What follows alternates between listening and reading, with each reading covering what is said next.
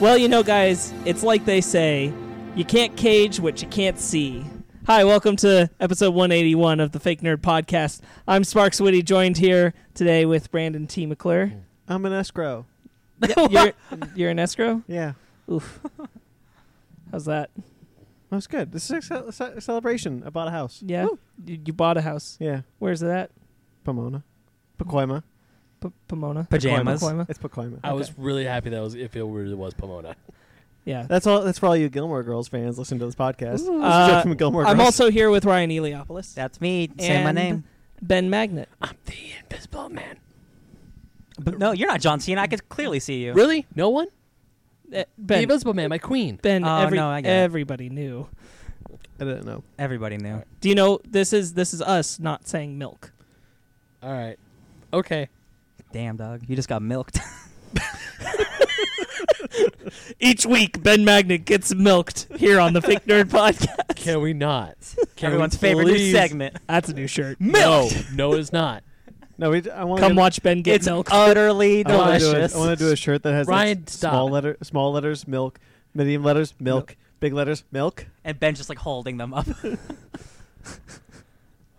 And Is then it, it could be a couple shirt. Ben, just Ben silhouette. yeah. No. No. Our first couple shirt of the Fake Nerd podcast. Wow. Oh God.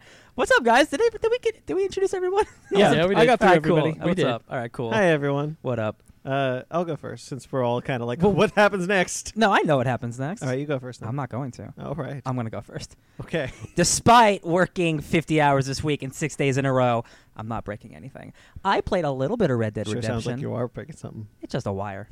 Speaking of wires, uh, Red Dead Redemption 2 has none of them because it takes place in 1899, so don't go looking for them. So there are wires Um, in let me tell you, uh, y- copper. uh, Red Dead Redemption 2 is awesome. Uh, it reminds me a lot of The Witcher in terms of the depth that there is and the breadth of it.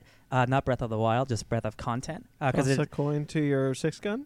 yeah, that's actually it's pretty good. That's yeah. pretty good. Yeah. Um, the things you can do in that game are uh, it's one of those games where you can't just like play it for ten minutes because it's just uh, you, like you're engrossed into it. Like you have to sit down and invest and like. They have Nickelodeons where you can go and watch a 10 minute movie that they have made, and it's like old school movies, like cool. in 1899. And I played poker for like an hour and a half so I can get an achievement because I really like playing poker. And they have that game where you like stab your hand in between Yeah. uh, and like you can bet, you can do all that. And I uh, there's Red Dead Online, and uh, I met a character named Ogdo Bogdo, and if you know who that character is, ten points to Gryffindor. um, let me tell you, Red Dead 2's story is really good, and I can't think of a similar director other than someone like a. Sam Raimi or an Edgar Wright, where they do something really serious and then twist it to be really funny, like instantaneously, or like a Taika Waititi. But something happened to me over over this week. Um, where there's this girl in my camp and her name's Mary Beth and she's reading a book and I'm walking over to her and she's like, "Hey Arthur, why don't you sit down?" And the camp that you go to is really dynamic. You can talk to a lot of characters. And Arthur sits down and Mary Beth's like, "Arthur, what's going on?" Just being cheery, nice. And Arthur's like, "You know, Mary Beth, it's 1899. The world's going to hell, and, and, and, and the West it's being encroached on, and blah blah blah." And he goes into this like five minute spiel of how dark the world is, and she's just like. God damn it, Arthur! I just wanted to talk to you, and, and she just walks away, and you're just sitting there like, oh man and i'm just like that was really good that was worth me sitting there because you could leave at any time but i'm Yeah. glad i stayed for a bit and she just shuts her book and like arthur you're a sad sack you piece of shit and she just walks away and i'm like oh this game's good so i played like 10 hours of that this week just all through the week uh, just worked a lot played a lot of that i didn't do anything with you sparks Nope.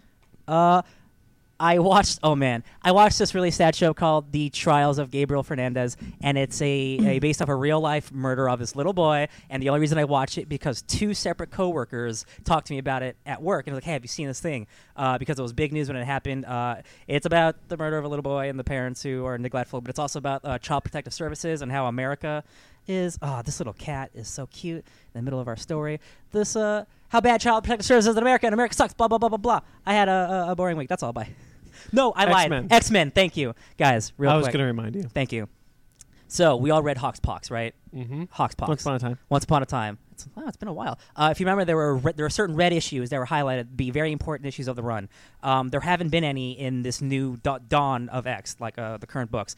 Uh, the editor said, "Hey, X Men Seven would have been a red book if I if I had the foresight or the hindsight or whatever, uh, because X Men Seven is a is a one hell of a book. It introduces a concept that is uh, really wild and it's really conflicting and it's really kind of gross Oh, I think I know it. and it's it's uh, it's kind of horrific. It was spoiled for me. uh, e- e- reading it, it it's so I'm much sure. cooler. Yeah. I'm sure. Um, I can't wait to read but it. the whole issue it's about Scott and uh, Cyclops and Nightcrawler and if you guys know Nightcrawler is very religious and he's a Catholic and his whole thing is like I want to be a good person so I can go to heaven. Now that I am immortal, what does that mean for me to be a religious person? And it's a really internal issue while also being really existential about what Krakoa is about and it was just a really a really awesome issue uh, that ended with with uh, direct references to Hawkspox stuff that it's it- eh, that it's like holy shit like things are being connected maybe the future that we're trying to avoid is still happening and it's just like it's like is it a really a vicious circle dude like it's it just it, it's one of those issues you're like oh i just want to talk about it so get to it eventually that's it I gotta finish X Force and then X Men. they're all good but uh x-men right now is the hot one Yeah, that's me goodbye I'll go. Ben, do you want to go? ogdo bogdo I didn't do much this week either. So, sh- um, the week for all of us to do nothing oh, man, what, what did I, what Not did me. what did I Sorry do? to say. I mean, Good. The, the only thing I really did was just besides just um, watch Invisible Man and um, go to work was I I got all seven time stones on Sonic CD, which is something I wasn't able to do until now. That's a big deal. And I've that been- is, yeah. And I've been playing that game for over 25 years. That's you a go. big deal. Yeah, so I finally was able to get all seven time stones, beat Sonic uh, CD like 100% good ending and everything. Because I could play that, because I could speed through that game easy. I could play it in like half hour and then there's like, the bad ending yeah, if you don't make a good future, because there's these machines, because Song CD has a time uh, travel mechanic in it, and if you don't dis- either destroy these machines in the past or get the time stones, then you make a bad future in that zone. Because once you get to the third act of that zone, whether if you make a good future, then it's going to look all bright, cheerful, but if you have a bad future, then it's essentially when Robotnik takes over and everything is like polluted, Mad uh, Max. destroyed, um, things are broken, and it looks gross. So either you make the Federation or you make the United States of America. Ooh. oh. Too much. truth bombs Too much. in our sonic lore the fa- yes The Fake Nerd Yikes. podcast is not at all aff- affiliated with any political party. the us government yes So so Sorry. yeah, I was finally able to do that after. And the, the special zones in Sonic CD are it's like a, s- a pseudo 3D field, and you have to destroy these UFOs. But the thing is, when you think you're about to destroy a UFO, you either undershoot it or overshoot it, and it's really really annoying. And if you step on the water, then your time just goes away instantly. not the water So it's it's it's a new type of special zone than from other Sonic games, but it's not a bad one. It just takes a while to get used to, and it took me apparently 25 years to get it and you did it now but I finally did it. And I guess the other big thing is I was able to get Dooms 1 and 2, the originals from 1993 and 1994, on my Nintendo Switch, and I didn't have to pay a dime because I had Nintendo coins saved up, and it is Oh, awesome. That reminds me about I started playing Doom because Doom Eternal comes out next month. That's another thing I did. Yeah. I beat Doom 2016 last night. That game, uh, uh, may be the most visceral, like, uh, in- gory, fun shooter ever made.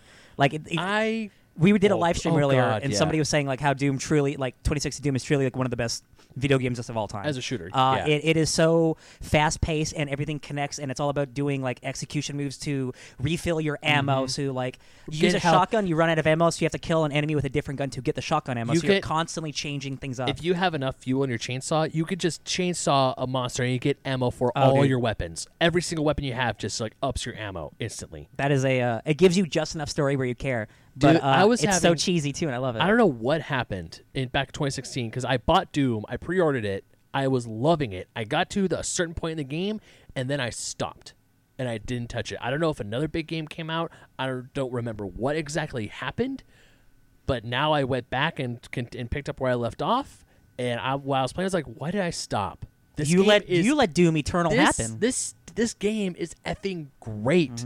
It is so much fun. Big robot demons. Oh yeah, once I finally got to the end and to the I don't want to spoil Don't spoil it. 2016, but oh man, I'm like great. I want to get Doom Eternal so bad. Spoilers. and uh, I don't d- have the money for we it. st- uh, even though we beat the game, we still lose because there's a sequel. oh yeah, I'm excited for Doom. So pretty much that's all I did. I Oh. didn't do much. Uh, I don't know if you guys have seen the Doom Eternal or Animal Crossing Twitter accounts. They both come out the same day, Uh-huh. and they are constantly liking, retweeting, and commenting on each other's statuses. That makes Uh, me so happy. yeah, so like Animal Cross, like they do a Doom update, and Animal Crossing's like, "Wow, it looks so cute! I can't wait to play it." And then the Doom guy comments on the Animal Crossing one's like, Oh. "Wow, is Isabella in the game?" Who's like a main character from? and I'm just like, "This is charming as I hell." it was the, like the most wholesome thing ever because you would think Doom fans and Animal Crossing fans are completely different breeds of They're people. both gamers. Oh, yeah. gamers Did you love. see? Did you see Florence Pugh's uh, conversation with Paddington? No, Oh, I did please not. tell me. Florence Pugh uh, of Midsummer Yes. and Little Women. Uh, Soon Black soon Widow. Black Widow. I saw part of this. She tweeted at so Paddington tweeted something, or did she tweet to Paddington? Hey, hey, when are we when are we gonna get together? I've got some jars of marmalade or something like that. Oh. And Paddington is like, Dear Miss Pugh, I would love to get together with you and share with you Mrs. Brown's famous ja- famous marmalade re- recipe. It was the cutest thing. That's awesome. Yeah, so it's kind of like that because I saw um, a, a, a meme on Nine Gag where it's the Doom fans telling the Animal Crossing people, "It's like, hey, I hope you you're, you have a great launch. We're looking forward to this." And the Animal Crossing fans are like, "Hey, I hope you also have a great launch." And there's like fan art of Isab- of Doom guy having Isabella sign an autograph or Isabella dressed up in a Doom guy armor. I've definitely seen and that. she's all like, "Yay, There's I nothing- love the suit." Cuter than a little dog lady in uh, uh, demon slaying armor. It is Yeah. wholesome, and I am happy that that is happening. and I want both those games, which is unfortunate because they're both expensive in the same day. Sparkles? Yeah, I thought about it, and uh, I did not have time to consume anything that was not related to this podcast that we're already going to talk about in it or school. Tell me Okay. about the, real quick the black and white movie that you watched that I didn't watch. I watched two. Which one do you want me to tell you about? I don't know the one that I walked through. Maybe just one of them. Tell me. I about think you watched through. You walked through when we were watching The Thin Man. I don't remember. I want to say that's right. I've heard of um, the Thin Man before. Yeah, The Thin Man. We talked Uh, about the Thin Man before, yeah. yeah, that's a really. It's a really good film. Um, it's from 1934. Uh, it's based on a Dashiell Hammett novel, and uh, it spawned five sequels, which is pretty unusual for that time period. But like people, the big man, the small man, the medium sized man. Um, no, just another Thin Man song of the Thin Man. It always Thin had Man in Returns. title. yeah, uh, but it's uh, it, it the stars were so kinetic uh, with each other, especially for that time. It's it's unusual to see them play off each other that well. Um, people had just wanted to keep chemistry? watching them. Yeah. Um, Unlike the people in Stargate, a movie we all watched today. yes, I was gonna say you guys you guys better bring that up at some point. I almost Um, forgot. But uh, but uh, I watched that, and I also watched the classic uh, Car- Cary Grant, Catherine Hepburn film, Bringing Up Baby. Mm. Um, and uh, both of those were related to my school stuff. But other than that, no. I've I've watched episodes of The Office in my downtime, like when I have a moment where it's like, hey, just take a break from all this. I'm watching The Office uh, because it's it's very easy to just kind of languish in that, and like I am consuming something that I haven't seen, but I'm not like. Oh, It's just people shoot. talking. You don't yeah, have to yeah, really yeah. pay Exactly, attention. exactly. It's a very relaxing thing, and uh, I know you've caught me watching The Office a couple of times because that's like my. If I'm taking a break from something, I'm just watching The Office. yeah, it's it's a nice relaxing show Yeah. to watch. Yeah, as uh, R- as Sparks alluded to, we uh, we were on Ryan, Ben, and I were on uh, downright annoyed talks about movies. Yes, Mhm. it's downright nerdy, and then Yeah. down down it. Bored and annoyed, Bored and, and Annoyed. downright nerdy Yes. got together. I really wish I could have been part of it, but I, I it would not have been wise for You me were to- in the background at least. I was in the background. I had to. I have a lot of uh, school stuff coming We up this talked week, and it about- would not have been good for me to take time away to Yeah. do it. We talked about the Stargate movie from 1994. Yep. Uh, written and directed by Roland Emmerich and Dane Devlin. it's true. All of it. yes. Uh, uh, if you guys didn't catch that live stream, which you didn't, uh, it's a it was a fun it's, it's a fun movie. But it will be um, archived. bo- yeah. Bored, bored and annoyed always uploads the audio of those episodes. yes. on their Cool. feed. So if you want to go check out the Bored and Annoyed podcast feed, you can hear the audio of that Mm-hmm. discussion, That's cool. um, which also had uh, Ken from Pinky's Out. Pinky's Out, Pinky's Out podcast yep. Yes, yes. uh, on it. Yes. um, uh, That was fun. I'll talk about what I'm doing. What I did Yeah, then. absolutely. I'm done. I got nothing. I had a Blumhouse double feature. I love the Ooh. Blums. Uh, we were talking Oh, about the Invisible Man. Did you see Fantasy I Island? did. Real- I saw Fantasy Island. Real quick, uh, uh, uh, these girls dropped a movie ticket at my uh, restaurant that I work at, and I picked it up, and it was just a receipt. So I was like, "Oh, what did you guys see?" And they say, "Oh, we saw uh, f- we saw um, Fashion Island," and I didn't immediately go. I don't know what that movie is, and I was just like, "Oh, how was it?" And she was like, "It's okay." And then like 20 minutes later, I'm like, "Fantasy Island." How was it, Brandon? It's okay. It's o- yes, okay. uh, can I spoil the twist for you guys? Sure. I'm not gonna go see it, so Yeah, go I mean, ahead. if- Listeners, yeah, if- go ahead and skip ahead. Skip like a minute. Skip If you ahead, care. Skip ahead if you care. Uh, so it's revealed that the whole thing has been a setup from the blonde girl. Okay. Okay. Sh- she is. A, she is. So she. Her fantasy is to not uh, get revenge on her childhood bully. It is to kill everyone she blames for the death of this guy she met one time. Oh, okay. Uh, and so it's revealed that because of the bullying, uh, she kind of went a little not crazy, but she had no self worth. So she met this guy who liked her, and she was they were going to go on a date, and there was a fire before that date that he died in that was started by Maggie Q. This guy was the was the roommate of the brothers on the island, and the cop who is the military dude wouldn't go up and save him. And It's like a big convoluted way of just to kill a bunch of people. Yeah. That's a really polarizing way to treat. Fantasy Island. Uh, uh, I was gonna say a female 100%. character. Oh, that too. Percent. Yeah. And like the whole thing, it's like there is an anti-bullying message in the movie that is buried under whatever, what uh, all that garbage. Real quick. Uh, does anyone say the plane? The plane. Yes. Okay, good. That's all I know about Fantasy Island. Uh, and you, you ever want to know what happens when Michael Pena decides to phone something in? Is it this movie? Yeah. Oh, Okay. hey, everyone needs a new Oh pool. boy, his fantasy is to run the perfect hotel, uh, and so when, and while he does, his right, wife because can like be he's alive. not because he's not really part of it. He She, is the though. blonde, is uh, in control. Yeah, so so he has to grant everyone's fantasies. Everyone gets one fantasy. The blonde, her fantasy is to kill all the people. But does he? I don't understand. He The- has a fantasy though. His fantasy, sure, is but like, to- i is, was he there before she was? Yeah. Okay. so he was always there. That shouldn't be Right. allowed because that ruins everyone else's. fantasy. Yeah. Yeah, Yeah, it's it's like you'd think he'd come down and be like, "You can't do that." uh, but the island grants everyone's fantasy. You know what my Oh. fancy is? The island has to grant the island. The island has to grant one person a fantasy. What? All right. I don't want. If you talk drink about the it. black No, water. I don't want to talk about it anymore. The black water from Prometheus. No, I don't want to talk about it anymore. I have one more question about Fantasy Go Island. ahead. God no, I'm damn just it. kidding. I don't. Uh, yeah, it's That sounds like uh, there could have been something cool and there isn't. there, yeah. um, exactly. I wish It's- I wish Maggie Q specifically was was getting more attention. Yeah, That was positive. Mm-hmm. I I agree. Um, I like I said, uh, we got a, we got a place uh, finally after months of searching. down in Yay. Pacoima. Um, I Come caught on. I think up- we should be clear because last week we were saying that you were going to be moving. Oh, this yeah. is not the same. This is not the same place. I decided to. We decided not to take that place because of reasons uh, that are too ma- that are too sensitive to talk about on a Shady podcast. reasons. Well, no, not just that. Like, but like also, we've Other been trying stuff. to buy a place to get something bigger. covered with feces. We've been trying to get a uh, three bedroom place uh, so we can have space, and you guys can come out there eventually.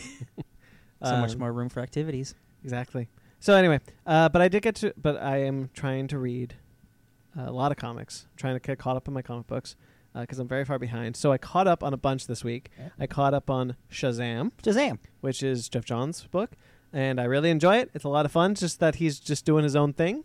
Uh, Superboy Prime shows up as the main villain of Shazam now Why? because he was locked away in one of the magic lands. Oh, cool. And it's really cool because he obviously Superboy Prime is immune to the effects of the changes in the timeline, so he remembers the post-crisis timeline.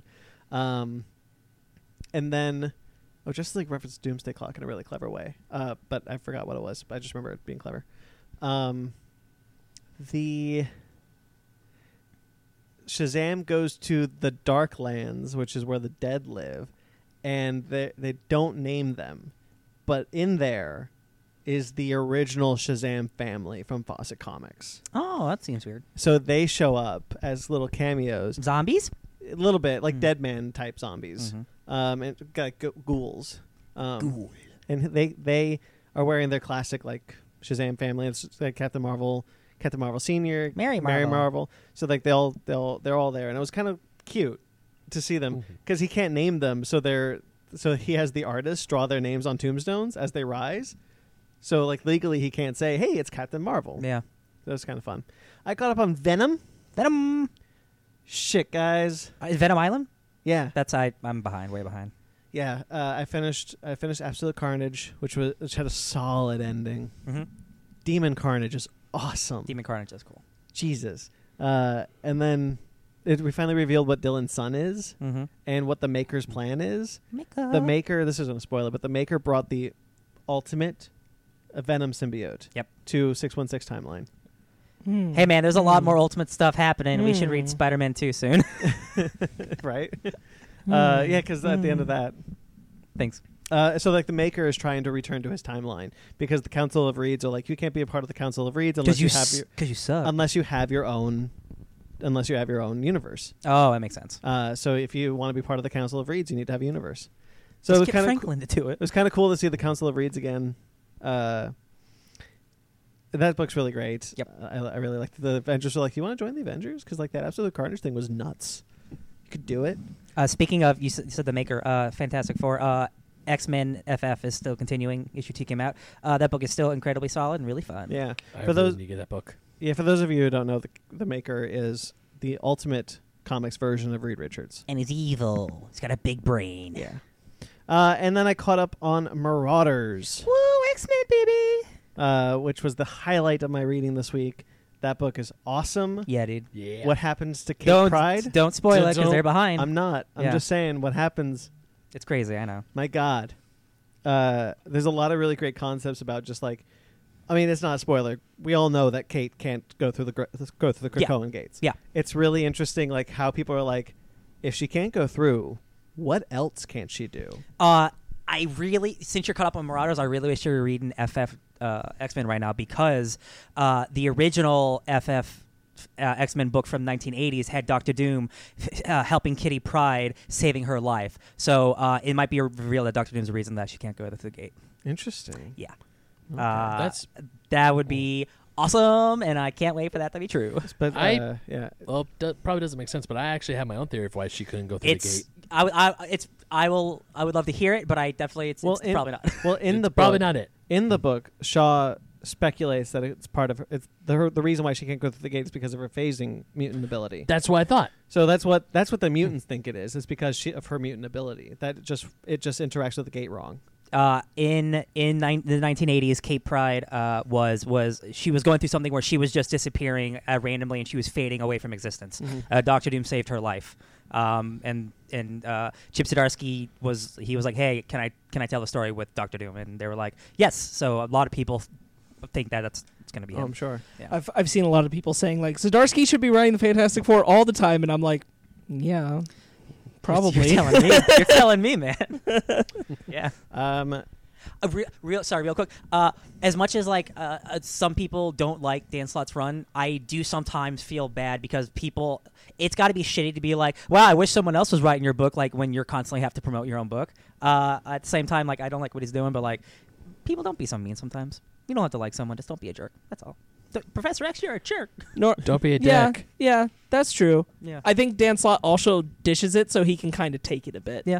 because he he definitely dishes it out at readers too. sure I'm gonna say that I did this first, even though I did this last. But I did Castlevania. I started. I'm four episodes into the second season of Castlevania. i was gonna say because season one's only four episodes yeah, no, uh, second season of Castlevania. I'm four episodes in. we Uh, watched the first season months, months Yeah, and yeah. months ago. Uh, really good. I have a, I have a lot of the same problems as season one. The animation is pretty stiff, uh, and I don't think every voice actor is well cast. oh really Yeah, especially Oh, Godbrand. i didn't think i didn't think what I don't like him for Godbrand. dude you don't like um uh the voices that they get generally are Peter more Stormare? Yeah, but like normally I Yeah. would. But the voices that they get generally are more restrained than their animate than their animations, and it doesn't Okay. always match. That's so I have a Sure. disconnect when it comes to the anima- animation. I don't and have a voice problem actors. with that at all. I think the show looks awesome. I think like the designs are great, and I, I love the story, and I'm su- and I'm super into it. Uh, but there's just like every now and then, though, someone's will be talking. I'm like, um, that yeah, that doesn't match. Sure. doesn't match. Uh, but as a recent fan of the of the very old uh, novella Cam- Carmilla, I was very excited to see that Carmilla is a character in Castlevania. Oh, the vampire lady? Yeah, because she's Mm. from an old, uh, predating Bram Stoker's Dracula No. uh, novel novella novella, um, which is said to be like one of the early early vampire novels. I love all of that. Um, like vampire politics. I love Yeah. all that shit. And and Me there's too. there's humans on like the vampire council who are like, yeah, we know you guys are gonna take over, so we might as well join you. And I'm like, they are the worst. They Yeah. are the actual worst at all the vampires. Yeah. They're terrible. I recommend reading Carmilla, by the way. I might. It's it's an Hmm. old it's an old book, but it it's so refreshing because it deals with none of the, like the the plant like the whole like here's what a vampire has to be. It's making up its own rules and it's very engaging because that feels fresh and original, even though it's not. I like it. Uh, I really liked it. I'll check it out. Eh, but I did that after I did this. I caught up on Star Trek short treks, Mhm. all the short treks, uh, some really solid ones. Uh, there were three with Anson Mount as Captain Pike, so hell yeah All right. um because i love him and i finished star trek discovery season two i am all caught up on star trek discovery Is season three not Yay. out? not yet march we're thinking march um if i may season two a lot better than season one Good. uh, Anson Mount helps that show a lot. Uh, th- however, it starts in the middle of season one. Um, in the middle of season two, it starts to get a little convoluted and overly complicated, and becomes a little bit more fantasy and a little bit more chosen one, More Star narrative. Wars. more Star Wars. Weird. The, its Star Wars influences start to show a bit because Star Trek never deals with the uh, the chosen one uh, with the chosen one narrative because it's Wait. an ensemble show. It's also like, it's not like re. It's realistic in a way. Yeah. Like fantasy tr- tropes shouldn't be applied. Chosen one stuff shouldn't be in this so they kind of introduce show. they introduce something called a time crystal. Oh no. Yeah. Oh man. Time travel's a part of Star Trek, so I No, accept it. That's fine, but but, like the time crystal thing, I'm like, making it like fantasy like. Oh, okay. Um, so the whole plot is like Ca- uh, Captain Pike is following these seven signals around the galaxy, and as they reveal themselves, they save, they they save certain planets from certain destructions, uh, try to help liberate some planets. They only find five at the end of the se- at the end of the season, uh, and then the six and seven are revealed to them at the end of the season. And then not only that, so they're following these red symbols, which turn out to be a, a, a which turns out to be an angel, which actually turns out to be Michael Burnham's mom from 950 years in the future. Uh, Oh. Is an a- angel like alien? Like an alien? well, it's it's a human. So it turns out not it's not it's not angel, it's not alien, it's time travel. Okay. And then on top of that, Section 31 has a has an AI which is trying to gain sentience uh, and take over Starfleet. So all of Section 31 has been taken over by this AI, and everyone knows who Section 31 is, even though they're a covert operation within Starfleet. This seems like a lot happening at It's once. a lot happening. Mm. a lot happening. And if the ending wasn't as fucking amazing, Ooh, bombs. I'm sorry to drop it right now. Dropped it. That ending was awesome. And if it wasn't as awesome, I wouldn't have liked the season. Ah. But that two-parter of so it's such a cool action beat. And as a fan, as someone who like likes their canon to fit like nice and nice and clean, uh, watching the Enterprise with its classic blue phasers and classic sound effects was watching the Enterprise do anything Beep, beep, beep, beep. like f- man i was like It's good stuff. i was into it there's a sequence where they're, fly- where they're flying shuttles through section 31 ships and doing this whole thing i was like man that's awesome and like when when discovery is at the end of the season discovery goes 950 years in the future Whoa. um and by the time they're doing that like they're watching the ship like like they're saving the universe by by going into the future because control the ai wants to wipe out all sentient life on the in the universe Oh no. so they're going through the future to stop to stop the, the to stop control from getting the information. It's a lot. Um, but when they're going through, it's like and Captain Pike is like, "Go, go," and Spock is like, uh, "Go, go," and everyone's like, "Yeah, there it goes. We're gonna save the universe." And I'm like, "Go, go, go, go!" like I was into it, and I, was, I realized that the show is is not good Star Trek. Sometimes it it gets there. But it's good TV. It's good TV. Good. And the characters are more engaging this season than they were last season. This season fixed a lot of the problems of the second season of the first season and uh, I think because I watched the second season I can actually now say I like the show. Excellent. So Okay. I I'm was glad. happy- I was happy to say it. I'm glad it's taken. Uh, it took a while, but you're finally here. Yeah, I mean it's not We made it at last. it's not it's it's more like it could also just be uh, more used to the cynicism of modern Trek. and so like I'm more accepting of the palette. So there could be a bit of that, but a lot of it was It's like just it's beat you down, so you accepted it. like, not- a little bit, Yeah. but in a way that's like okay, I'm not as harsh as I was. Sometimes different things can be okay. yeah, yeah. Um, but yeah, that ending was super solid. Um, but there is an issue I realized that I have with just modern Star Trek that goes be- even beyond the cynicism. Star Trek Beyond. Ale- Alex Kurtzman has made the fundamental mistake of thinking that the Star Trek timeline is our future. It isn't. No. It diverges in the 90s pretty significantly with the eugenics wars and then World War III and then First Contact and then going Like like Zephyrin Cochrane. the reason why it bugs me that they updated the technology so much in Discovery, like it's modern technology. It's like what we would look like in the 23rd century, not what the 23rd century of Star Trek looked like. The reason why it bothers me is because they're like, okay, what would our future look like? It's not our future. That's why the that's why the Enterprise looks the way it does in the 60s. That's why the Enterprise, the NX-01 looks the way it does in That's- the 2200s. That's almost exactly the DC timeline problem right there. yeah. like you don't put yeah. the DC timeline has a similar problem whenever they show the president, and it's Yeah. just like the president is like, "Excuse me, in a world where Lex Luthor was the president, Yeah. you don't need to do this." Batman's parents weren't killed in the 40s. It doesn't make sense. Yeah, so it's it's it's it's difficult to be like, "Oh, hello, Luna." Hi Luna, dog dog dog stuff. Uh, Oh Luna. no. no, that's the Luna, I love you. But you gotta gotta moonwalk it out of here or nope. no, no, No. Luna, No. no. Down, out, down and out. Good job. Beautiful. Cool.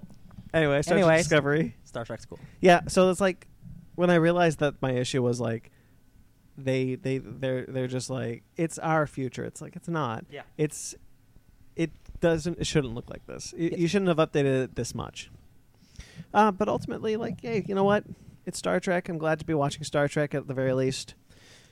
And that's what I I'm glad got. for you. Uh, I read some X Men comics. I read a cable, excuse me, a, a cable volume that I'm probably gonna make a book club because uh, I also watched Deadpool two. I forgot I watched Deadpool two too because uh, uh, I've read a lot of X Men comics in the past like six, eight, eight, eight months, six months. I don't know. Um, 20 so years. 20 well no like like yes but like Yeah. heavy the last like year or so um and i saw deadpool 2 and i rewatched it because i'm more way more familiar with those characters now and i'm like oh man i just really like the x-men i really like the x-men uh that cable series is really good he's a really convoluted character who's a time traveler uh and the series that i'm probably gonna make my next book club uh really uh, focuses on what makes the character cool and kind of makes sense of his ridiculous backstory. It's also a direct uh, uh, homage to the thing where there's literally people trapped in a building. They have to do tests on each other to figure out who's who. Uh, and I loved it, uh, and I can't wait uh, to show you guys one day. Shall we get into our ma- our, our bread and butter? Well, Sounds we're- a lot of good. us are on um, on uh, a diet, so what can we do that's not bread or butter? Can we get some uh, Oh, broccoli? no, we can have butter.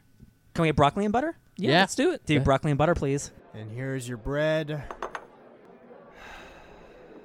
And your butter. Here's your bread and butter. Okay, okay, not in my ear, thank you. All right, to get started, we do have some bad news, sad news, really. Uh, Kazu Kazuhisho Hisa, Ka- mm, You want me to Ca- say? Ben, do it. Well, let me, Oh, I damn it, phone. thought- oh, Ben. Kazuhisa Hashimoto Yeah. has died at the age of 61. If you don't know who that is, he is the creator of the Konami Code. Oh, ben, what is it? Up, up, down, down, left, right, left, right. B A start. Yes, that. The Yeah. most famous cheat code uh, ever. It was in Wreck-It Ralph. Oh, this is even sad. He and I have shared a birthday. Oh, He was born November fifteenth, nineteen fifty-eight. damn dog. Oh my god, you're almost famous. No, that's not how it works. No, no. Sure. No, they're almost related. Oh. That's better. Someone should tell Stephen King. What else did he do? He didn't just create a What else cheat did he code, do? he? Oh, he was he was most known for That that, was- but he was a programmer for Konami. Cool. Okay. Yeah, that he was the um the uh, fun fact. The first time the Konami code was introduced, it was bless you. It was Thank you. introduced in the NES game Gradius, I know that. and then eventually it became Contra. Ex- that's where Contra. Ben, we all read Ready Player One. We know this. It explored that history exhaustively. No, I'm just kidding. Go ahead. He's not wrong though. I just wanted to point out that Ready Player One really did. I did know that that I- detail because I remembered it because it was in Ready Player. Actually, One. I forgot about that detail. oh man, they tell you a lot. Uh, weird, dumb stuff. War that, Like, games. like if you're way into video games, like it, it sticks. But dang, go ahead, Ben. Oh. I didn't mean to derail you. Yeah, well, yeah, Gradius was the first one. It, it made its big f- claim to fame in Contra because it gave you 99 lives, and as we all know, Contra is one of the hardest effing games to beat. It is hard. So, yeah, so um, pour one out for one's homies. It's sad.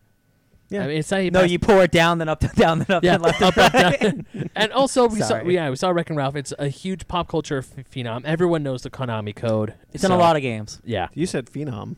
Yeah, phenomenal. Yeah, it's it's Phenom is a, is a- everyone knows it. It's ev- even non-gamers know up, up, down, down, left, right, left. No, I know. I was just making fun of your There's pronunciation. of there's a phenomenon. whole there's a whole episode of Gumball where it's about how they're trying to counter one of the other kids who is a uh, alien from Invaders. Uh-huh. Um, oh, Space Invaders. Yeah, yeah, where he's just he, that's just what he is, and uh, and they have to do the cheat code to try and get around him, but he's too good at it. Damn. That's cool. that's awesome. Um, but speaking of people leaving, this Earth too soon. all right, I guess that works. Yep. Bob Iger has stepped down as CEO Oh, of Disney. yeah. Oh, I want to immediately correct myself. I remembered now that that's actually two separate episodes, but there is one where that kid who's the from Space Invaders is using the cheat code to Mm-hmm. Mhm. cheat at everything at school. So Gumball tries to do it, and he pixelates himself into a messed up tank. Mm-hmm. oh, Oh. that's funny. All right, Bo- Gumball. so Bob Iger has stepped down as CEO, uh, effective immediately of Disney Studios, um, Walt Disney Studios. He has been planning to do this since 2018. The Walt, Walt Disney Company. We Walt should Disney be- Company, not thank Walt you. Disney Studios. The entire company. yes, you're right. The, the Walt Disney Company. They are Um, divorced. He has been trying to do this since 2018, but stayed on uh, to make sure that the Fox deal a- and Disney Plus went through uh, and it did. sw- swimmingly. Um, so this is not a sign of doomsday, as many people are making it out. This to isn't be. a Dan DiDio situation at all. no. He's been planning this for a long time. He and was- isn't he replaced by another Bob? he was actually going to in his initial contract was going to run up so run up uh, when it did uh, so that he could run for president and then he and then he decided to stay on and he's probably next time we're going to see him he's going to run for president anyway um uh, he's now going to be the uh, da, da, da, da, da. uh he will now be the executive chairman which as far as i can tell is a new title made just for him Sounds like nothing. It's it's basically there so that he can shadow Chapek, yes uh, Bob Chapek, who's taking over the CEO position. Billy Mm, Bob. Mm, That was my for next note. until into I knew it was until Iger's contract is over at the end of 2021. Yes. Um, uh, yeah, as as uh, Sparks just said, he will run up hi- the rest of his contract to December 2021. Um, he's been there since 2005. Yeah. Wow.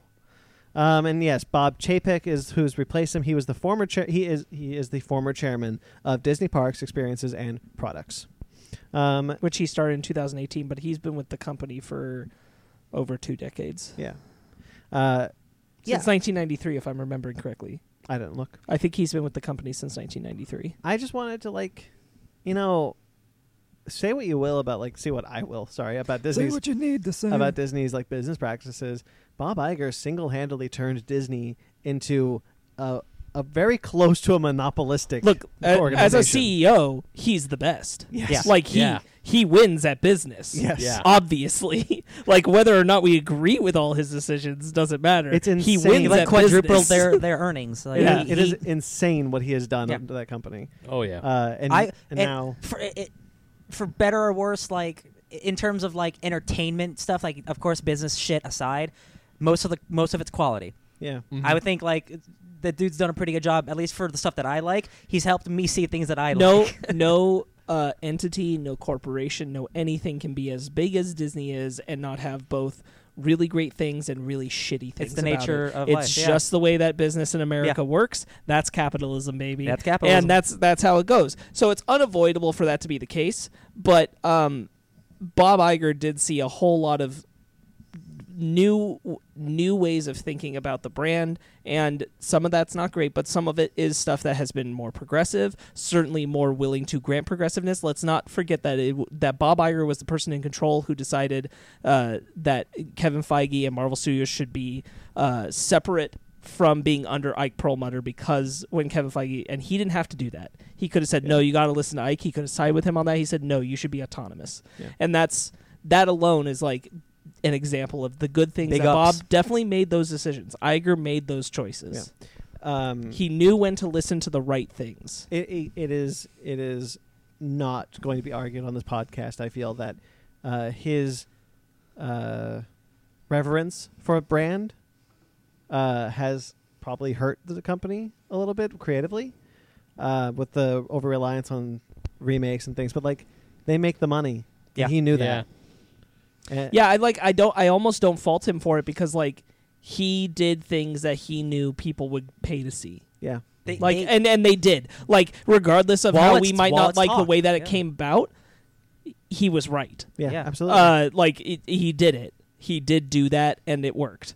Um, y- y- some of these things can be chalked up to him. Some of the things I think happen that go wrong can be chalked down to like lower levels than him because he's running the entire company, not necessarily just the film studios, not necessarily just Disney Plus. Yeah. You know, all those all these kinds of things. But but certainly like as I said, with anybody in that kind of position, there's going to be some great things. There's going to be some not so great things. Um, but I think Iger did more good for the company and good for the people that work at the company than Eisner did in his time 100%. Very true. and uh, and I forget who it was before him, but that guy too. Uh, his name is escaping me, but him too.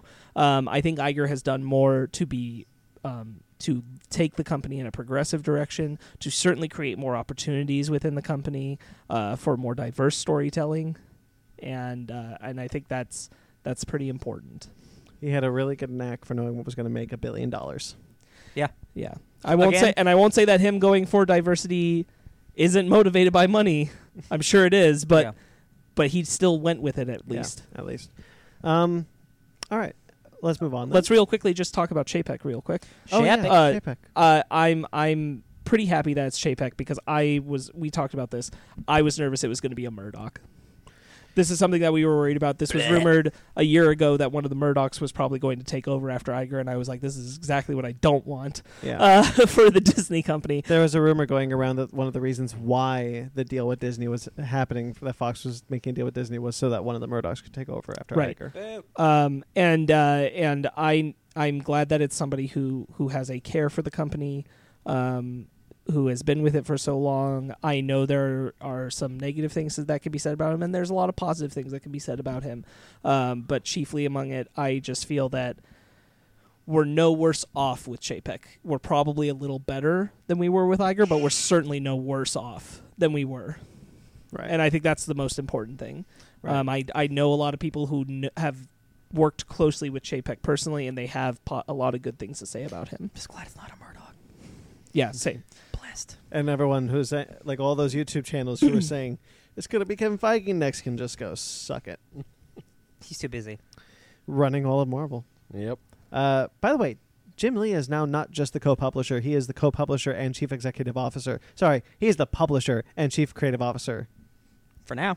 He needs he needs to get someone else as the chief creative officer. For now. He'll- he might feel that way in a few weeks. They still haven't made a statement. That's nuts. Oh, he did in at C two he, E he two. he said stuff at C2. Oh, did he? Oh, okay. That's that's kind of like the first official statement. I mean, sorry, I meant official statement. yeah. He said like They hey- normally do. Hey, it's not going to be. It's you're not going to see a lot of change, but uh, you know I'm just taking this one day at a time, essentially.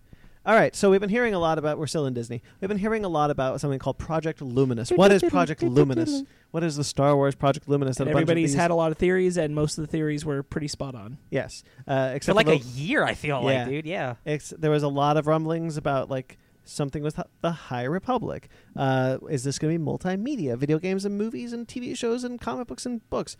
Uh, that was wrong, but it is actually For a now. it is a, a massive publishing initiative. Uh, and the, the lady who runs di- who runs publishing at Disney made a really great statement where she was like, when when the time between the Return of the Jedi and the Phantom Menace, and the time between Return of the uh, uh, Revenge of the Sith and the Force Awakens, the fandom was fueled by books and comics. Yes. And we are going to do the same thing with Project Luminous, which is actually called Star Wars: The High Republic. Uh, it is a new it is a new publishing initiative that's going to be a uh, a shared universe is the only way to s- describe it, I guess, of comics from different publishers, Marvel and IDW, from all of the the uh, publishers that publish Star Wars comics, uh, Del Rey, um, Titan, uh, a couple of others I don't remember. them Very offhand. importantly, Viz, which means Viz. we're getting more of the manga adaptations Hell yeah. Yeah. that are canon and still blows my mind. At some point, we're going to talk about that Luke Skywalker manga It because I all glanced matters. through it and I'm like, this is canon. It Yeah. all matters. What? Um, but yeah, so Like, like even know about that. oh Uh, yeah, oh yeah, Ben. I'm gonna I'm gonna read the statement from Project Luminous real quick. Uh, Star Wars: The High Republic features the Jedi as we've always wanted to see them, as true guardians of peace and justice. This is a hopeful, optimistic time when the Jedi and the Galactic Republic are at their height. But of course, into this glorious new era, something wicked this way comes. Uh, this initiative will give readers, young and old, a new corner of the galaxy to explore through rich, meaningful stories, plus, readers will learn what scares the Jedi. Uh, Space Vikings called the Nile. Yeah, I like this idea a lot. Me too. Uh, um, a lot of this is is very reminiscent of the Old Republic, Mm-hmm. uh, and it it looks like they are just taking all the best ideas from the Old Republic and shifting it and just calling it the High Republic. That's awesome Yeah. because that is an entire much like the EU, the extended universe, it's a gold mine of cool things that they they don't need to throw away. Like a lot of the, like the Revan stuff. Like I would be shocked if Revan doesn't show up in this stuff. I Well, would be shocked. I was also going to say, like, I think they're doing the High Republic because they don't want to touch the Old Republic. Yeah. Because of how beloved and, re- and revered it is. And honestly, I don't think that they've made a final decision on what whether what of Old Republic is going to be canon. or Yeah. not. It's true. It's so I far don't in the think that they've past. settled. It's so Yeah. far in the past they don't have to. yeah, exactly.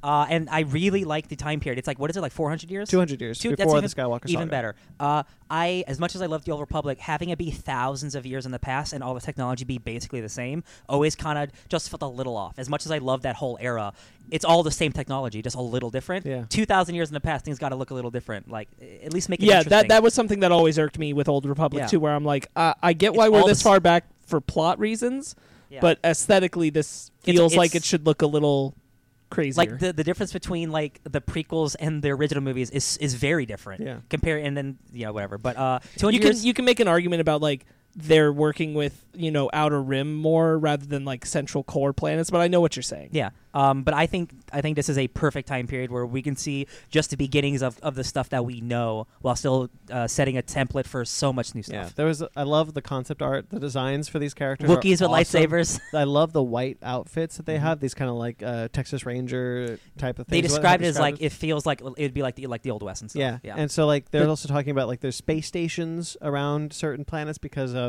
uh, communication wasn't where it is where it is when we see them in the in the Republic times. Um, and then there's uh, there's like a great disaster that starts. But anyway, um, Charles Soule will be writing the very first book hell yeah. called Star Wars: The High Republic, Light of the Jedi. That book uh, says 200 years before the events of the Star Wars: The Phantom Menace, in the era of the glorious High Republic, the noble and wise Jedi Knights must face a frightening threat to themselves, the galaxy, and the Force itself, and that will launch the High Republic. And we'll see a test of courage come out after that with, by Justin Erland. This is the ch- this is the children's book. Uh, when a transport ship is abruptly kicked out of hyperspace as part of a galaxy wide disaster, newly minted teen Jedi Vernestra Ra- Pro- Ro- Ro, Vanessa Rao. a young Padawan, an audacious tech kid, and the son of an ambassador are stranded on a jungle moon where they must work together to survive both the dangerous terrain and a hidden danger lurking in the shadows. Into the Dark will follow that. That's Claudia Gray's young adult novel. Yeah, Claudia Gray. Uh, Claudia Gray has written for the best Star Wars novels. Uh, this one That's says, true. Yeah, this All one of it. says Padawan Wreath Silas is being sent from the cosmopolitan galactic capital of Coruscant to the underdeveloped frontier, and he couldn't be less happy about it. He'd rather stay at the Jedi Temple studying the archives, but when the ship he's traveling on is knocked out of hyperspace in a, gal- in a galactic-wide disaster, uh, Wreath finds himself at the center of the action. The Jedi and their traveling companions find refuge on what appears to be an abandoned space station. But then strange things start happening, leading the Jedi to investigate the truth behind the mysterious station, a truth that could end in tragedy. It sounds like there's it's like a E galaxy wide EMP because all of these ships are leaving. Mm-hmm. That's what the Light of the Jedi Yeah, is. So the Light of the Jedi is that kind of the great disaster, what Yeah. happens there, and then it affects the other books, as well as ongoing series from Marvel and IDW, both called Star Wars: The High Republic. hell yeah. So yeah, that's that sounds really cool. Yeah, I, it does. I'm a big fan of um, instead of it being like a movie. Uh, well, of course, I'd like a, a movie or whatever, but like Sure. I having it be books, like like it, like in depth books and comics. You can set the groundwork and set and build so much world building. So when you do do a movie, that it's already there, and, we were like your, talk- your audience is accustomed to it. especially with the new canon stuff. We were talking like Sparks. You mentioned that Dave Filoni uh, it didn't look like he was a part of this, and what one of the things that I liked about it so much is that because this is new ground for Legends fa- for e- old EU fans and new canon fans, uh, it's never been touched. In It's really either, uncharted territory. in either canons. yeah, Um, there's they can they can make something completely new and completely different without having to worry about anything, literally anything that Yeah. has come before, uh, even the original stuff. So this is co- totally new, and so having someone like perhaps a Dave Filoni, he might come in with a with a story but because he's because there's not dealing with anything canon, he is not necessarily needed. The story group isn't needed for Mm. this type of thing they, because they're making their own new thing. Yeah. and I think that's really cool. He's busy mandoing it up. But like after this, people could reference things from the High Republic because you can make you're making new things, new canon Yeah. all the time. And I think that's what's exciting about this: is the newness of it all. I like more, new. more what I more what I think where I would have I would have consulted with Filoni about is is what what like a Star Wars story group anyway what what it feels like would be you know the placement of some things that have to have existed at this point. I think the chief example the the obvious one is Yoda. Like where is Yoda? What is Yoda doing? And be how do around. we? Uh, not that that has to be directly in. Like I don't need to see Yoda in these first books. We don't need to do that yet. But I do think it matters to know where is he you know, I do think it matters to know in in our consideration what is the what is the Jedi Order at this He's point? banging Yaddle. What is he doing at this point? Uh, Yeah. You know, and I, I do think that's that's relevant to know He, it and uh, uh, have a decision about at some point. Yeah, that's But- a good point because he's not uh, he's not the head of the Jedi Order when we meet him in the Phantom Menace. Mace Windu is, uh, so he could be the head of the Jedi Order at this point, and not just the consultant role that he was as in the Republic. Or yeah, he he could th- like th- I think that there there's a point where it becomes relevant to kind of discuss like where where do we all agree that kind of decision Mhm. is. Uh, I think just certain things of like what what state is Coruscant at. with the Senate, you know, Yeah. because we're we're talking about like the Jedi working a lot more uh, between planets, not from a core base, and I'm all about it.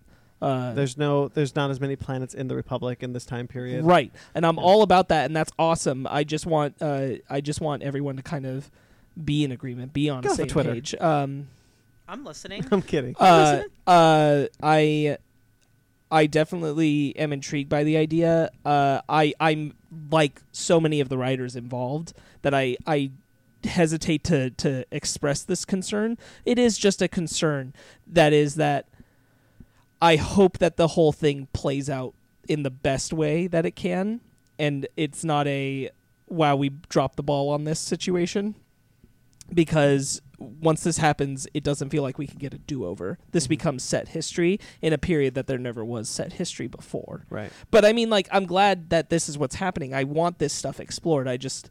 I just hope that you know it's it's as it's everything that we want it to be kind of thing, and I and I'm very intrigued with uh, there is a video out there of them like doing a brainstorming session, and one of the- my favorite things I saw in it is I'm Dinosaurs. very intrigued that no I know that you got mad about like mad crazy happy about that, but um I'm- Dinosaurs and Star Wars guys. they are talking about the villains and they name them and I forget what it is. Um, The Nile. Thank you, the Nile. Um, and their designs remind me of what looks like precursor early designs for um, the the what turns out to be the good faction in Solo. Oh yeah yeah yeah yeah yeah. Yeah, you Infus- see what I'm Infus talking Nest. about? Infus Infus Nest. Yeah. Th- those look like similar armor sets, similar designs. And if At least the this was mask, like, yeah. uh, and if this was like more about anti-colonialism on their part Yeah. against like what they feel the Republic is forcing to, It- that could be occur, it. That's what I'm interested in because that's kind of what Infus Nest talks This, about. it feels like honestly, it feels like like they're like uh, uh like Genghis Khan. because infant's nest being something that would Yeah. come descended down like that from Yeah. that makes sense if it's only 200 years or so the space Viking things feels like they're like like a giant horde that's going through space and like Right. ac- accumulating whoever joins them. right Yeah, uh, so i'm i'm really interested in that idea I am too. yeah. Um, I was thinking we could do a fake nerd book club on the first one. When does it come out? Uh, that's see, that's that's the that would be the only difficult part because it comes out in August. Maybe not in May. May mm, Dune. we'll see yeah, we gotta maybe. do Dune first, Yeah. but I was thinking we could probably do one. Yes. Um, we'll, but yeah, find, these we'll find an opportunity to talk these about are this. starting this year though. Yeah. I, uh, i'm very always. excited i'm, I'm going to be picking this stuff up with great interest I'll definitely Um, pick up the comics whenever they happen. Um, so speaking of massive changes, uh, yeah i was gonna say i was just gonna say that it was it's definitely something that um that i'm very i'm very excited about i do think it's interesting if if i'm correct that if star wars becomes a anti-colonialism narrative for this time period We'll see if Disney because does it. star trek is pro-colonialism um you're not wrong. and, and no, but I mean, like fundamentally, that's what the. I'm not saying it's a bad thing. Star Trek is like the the best version of what colonialism can be. Um, but if Star Wars actually becomes a anti-colonialism narrative for this whole situation, would be very interesting to explore. there was something. There was, was a lot of people online are, are, are you know woke Disney, Star Wars, whatever. I don't care. But the whole thing, like people are, are, are upset about what's on the whiteboard, like dinosaurs or anti-war. Like what is Star Wars anti-war? And someone's like, it's literally called Star Wars. It's not anti-war. It's like you watch movies wrong. Yeah. you know the rebellion's trying to stop it, right? Yeah. It's like Or the- yeah, but to go to war, it's like you don't have to. You're watching movies wrong. Yeah. yeah, the whole point of episode one was to prevent a Mm. war, and then they go to what? No, it's not even that. It's not even that. A New Hope is is George Lucas being like the Vietnam War sucks. hmm It's true. Dang it. I gotta stop. All of it I gotta stop saying it. Uh, to But prevent everything you say is true. to prevent war. The galaxy is on Orion's belt. They just need to figure that out. Oh, They'll it's be Ah, fine. Men in Black. Uh, All right. So Star Wars. speaking of George Lucas properties, that's Alright. better. There you go. Indiana Jones Five had some interesting news this week. It is being spo- It is being said that Steven Spielberg is going to step down and is looking to be replaced and is looking at re- uh, having James Mangold replace him. Good. He's at least the rumored top, The rumor top. but we, contender. there's nothing. Uh, Steven Spielberg would be would stay on as as a as a hands on producer. Um, what do we think about this? You're Uh, pointing at I me. do think it's interesting. Well, I was just gonna say I forget what it was, but James Mangold came out this week to say no, I'm not directing that about a different project. about the Mandalorian. but he didn't. Say, yes, but he didn't say anything about Indiana Jones. yes, and I'm like, okay, but why wouldn't he s- address that at the same time? because Uh, like then? Ron because Ron Howard because there's this whole news article and I, I actually had it on here when I first wrote the news. There's a whole news article that James Mangold and Robert Rodriguez were doing Mandalorian episodes, and Mm-hmm. Mhm. James Mangold was like, "No, I'm not. I am definitely not doing." but he that." specifically didn't do it. That's about not the Indiana Disney Jones property 5, that and I'm like, working on. Yes. mm Yes. Uh, that dude is obviously an incredible filmmaker. Like uh, that. Uh, I would love if the the last Indiana Jones wasn't just a popcorn movie. If it had like real depth, because that dude makes like movies with like Mm-hmm. emotion. Mike Mike Matola po- posted something really really good that I that I that I that I liked a lot about this. Um, Kingdom of the Crystal Skull is so stripped of what makes Indiana Jones Indiana Jones. Introducing Man- Mangold to make kind of gritty Indiana Jones just brings it right back to Indiana Jones. yeah, that's no, that's a good. Po- that is a good point. But Right. uh, I just think uh, it- maybe bringing something fresh to it, something new. See, that's that's what Yeah. I'm saying. After Kingdom of the Crystal Skull, I would love to have Lucas and Spielberg still involved in this. But after Kingdom of the Crystal Skull, and honestly, after after Spielberg's track record recently, it's not been great. I would love to see fresh blood, and James Mangold is the Western guy to do it. Also, like honestly, Harrison Ford is 80 years old. Like I, I don't know if I can watch him whipping around like he's 40 again. Yeah. because he's not. It's just you got to be realistic. now sometimes. I'm not. Now I'm not saying Guys, we I'll- still don't know that they're not de-aging him. that's true. But I'm here's the just thing- saying. But here's the thing. I st- I I don't. I'm, not- I'm saying all this, and I want Mangold. Uh, I don't want a Logan esque Indiana Jones. no, me neither. I don't think Disney would do it anyway. No. but No, having you want the Wolverine-esque. I want the Indiana Jones. Wolverine. No, that's what I'm saying. It's like everybody's jumping to Logan. And I'm like, it doesn't have to be the same goddamn movie. It just Yeah. means he can make a good movie. Yeah. and like having him talk about like having him make Indy Indy like deal with his age yes. in a way that Spielberg didn't wouldn't wouldn't. Uh, I thought that was closer. yeah, Yeah. like instead of just making jokes about it, which are kind of fun to me, uh, but having to be like, I'm 80. Yeah. What am I doing? Yeah. I'd be into that. Bring back Shia. I don't care. I don't think he'd do it, but I'd be into it. It's a Rashi- it's a Shia sans. That's whatever we that's call it. really the thing. Is like I don't think he'd do it. I'm not against it, If but I don't James think Mangold he would were do doing it. it though, I still don't know that he would do it. I don't think he wants to do he's. a blockbuster. I think he's just allergic to like franchise stuff, he's allergic to peanuts. I know. like anything that big. I'm just kidding. He I don't killed Mr. know. He'd have to have a Peanut. really good reason, I think. Real quick, uh, Ben, you you were pretty quiet during High Republic talk. Did you have anything to add on that? not really. Before we I- moved on? I re- that era of Star Wars is an era that doesn't really interest you me all that much. I like well, well, it's new. You have no because idea. none of it exists yet. even before in the books, like this the- doesn't. Like, this has no, no, never no, existed but- before. But, No, but I'm- he's I'm saying, talking he's saying about like when Old there Repub- used to be old ones, I'm right? talking about Old Republic. I'm talking about the legacy stuff. I'm talking about all this the books that happened before Episode One. yeah. Mm. All the legacy stuff. I was never into that era of Star Wars. I liked the I liked the Empire. I liked the War. I liked what happened after the War. That was the era of Star Wars I was into. And yeah, it, the Old Republic has some fans. I even tried my hand at playing the MMO at a friend's house once. But this High Republic stuff, it sounds cool. And when it comes out, I'm probably gonna check it out. But uh, besides that, it's like, hey, more Star Wars. Sure. Neat. Uh, Fake Nerd Book and Club. and now Gotta do thought thoughts on Indy Five, Ben. Uh, well, Harrison Ford's coming back. Cool. James Mangold, great director. As of that, I ca- after Indiana Jones, Kingdom Crystal Skull, I'm kind of like, can we just Do you not- feel like Indiana Jones can still be great without Steven Spielberg I feel like behind like, in in charge. I'm just want to know what I, you I feel, like he can. I feel like he can. okay. I feel like James Mangold is. I mean, the only films of James Mangold I know for a fact I've seen are Logan and The Wolverine. I'm maybe I've seen another one of his films that I just don't know it Ford yet. v Ferrari, you should see that. Walk the line, you should see it. Okay, I, d- I- those are the only two I've seen then. Um, I, I Three just Ten to Yuma. It's a good one. That is a really good one. Yeah. we he did 310 to Yuma. Yep. Yeah. Sweet. I never once again never seen it. I just heard it was really good. Um, oh God, what was I gonna say? What was I gonna say? What was I gonna say? Frack. James Mangold. Yeah. Mangold James. I- the one thing I, I miss about the I, Milk. I liked about the older Indiana Jo- Jones films is that they were like I mean, four is still an adventure movie, but it just I don't know what it is about those older films and the newer and the newest one that the new one doesn't have but the old one does. But it's it, Indiana Jones four re, like reeks of. Lucas had the idea, Aliens. but Steven Spielberg didn't care. I'm I'm all about like if James Mangold wants to do it, I'm 100% there. I'm not worried about it. If Mhm. that if, if that is what's happening, but that's not confirmed yet. If it's not him and it's not Spielberg, do you know who I would pick? Who? Um his, his I'm blanking on his name, so you got to help me, but John Carter.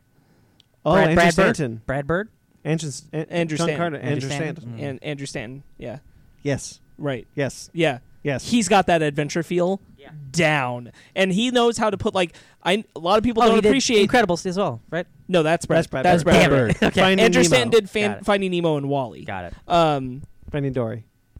he did Finding Nemo too. I know. I was just saying. Also Oh yeah, Finding yeah. Dory. Uh, uh, s- he knows how to build an adventure film, and he knows how to put like a lot of uh, actual depth into it. A lot of people don't see it, but John Carter has a lot, a lot of serious depth and and creativity and uh, theming and it, just aw- awesome stuff. And like, if I were to take a more modern film and say what is most like the classic Indiana Jones films to me, John Carter's high on that list. If I wanted the classic Indiana Jones feel, I'd be going to that.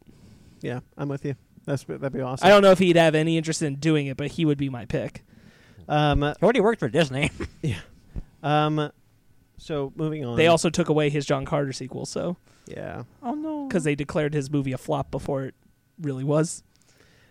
Uh, so to move on, there's actually some news I did want to talk about. I was I was debating whether or not to put this on here, but I wanted to discuss, discuss it. Uh, I'm sure you guys have known about the Hillary Duff shakeup. The showrunner, the showrunner's fired. Yeah. Yes. oh I didn't hear about two this. episodes two episodes filmed the showrunner was fired because disney didn't like where it was going to go where it was going so they're overhauling the series if they even do it there's been a lot of pe- lot of people hillary duff and the showrunner like move it to hulu don't put it on disney plus It- you're going to do it a disservice well the spin-off tv series of love simon called love victor has been moved to hulu for being too mature for disney plus uh sorry quote unquote adult adult themes were cited.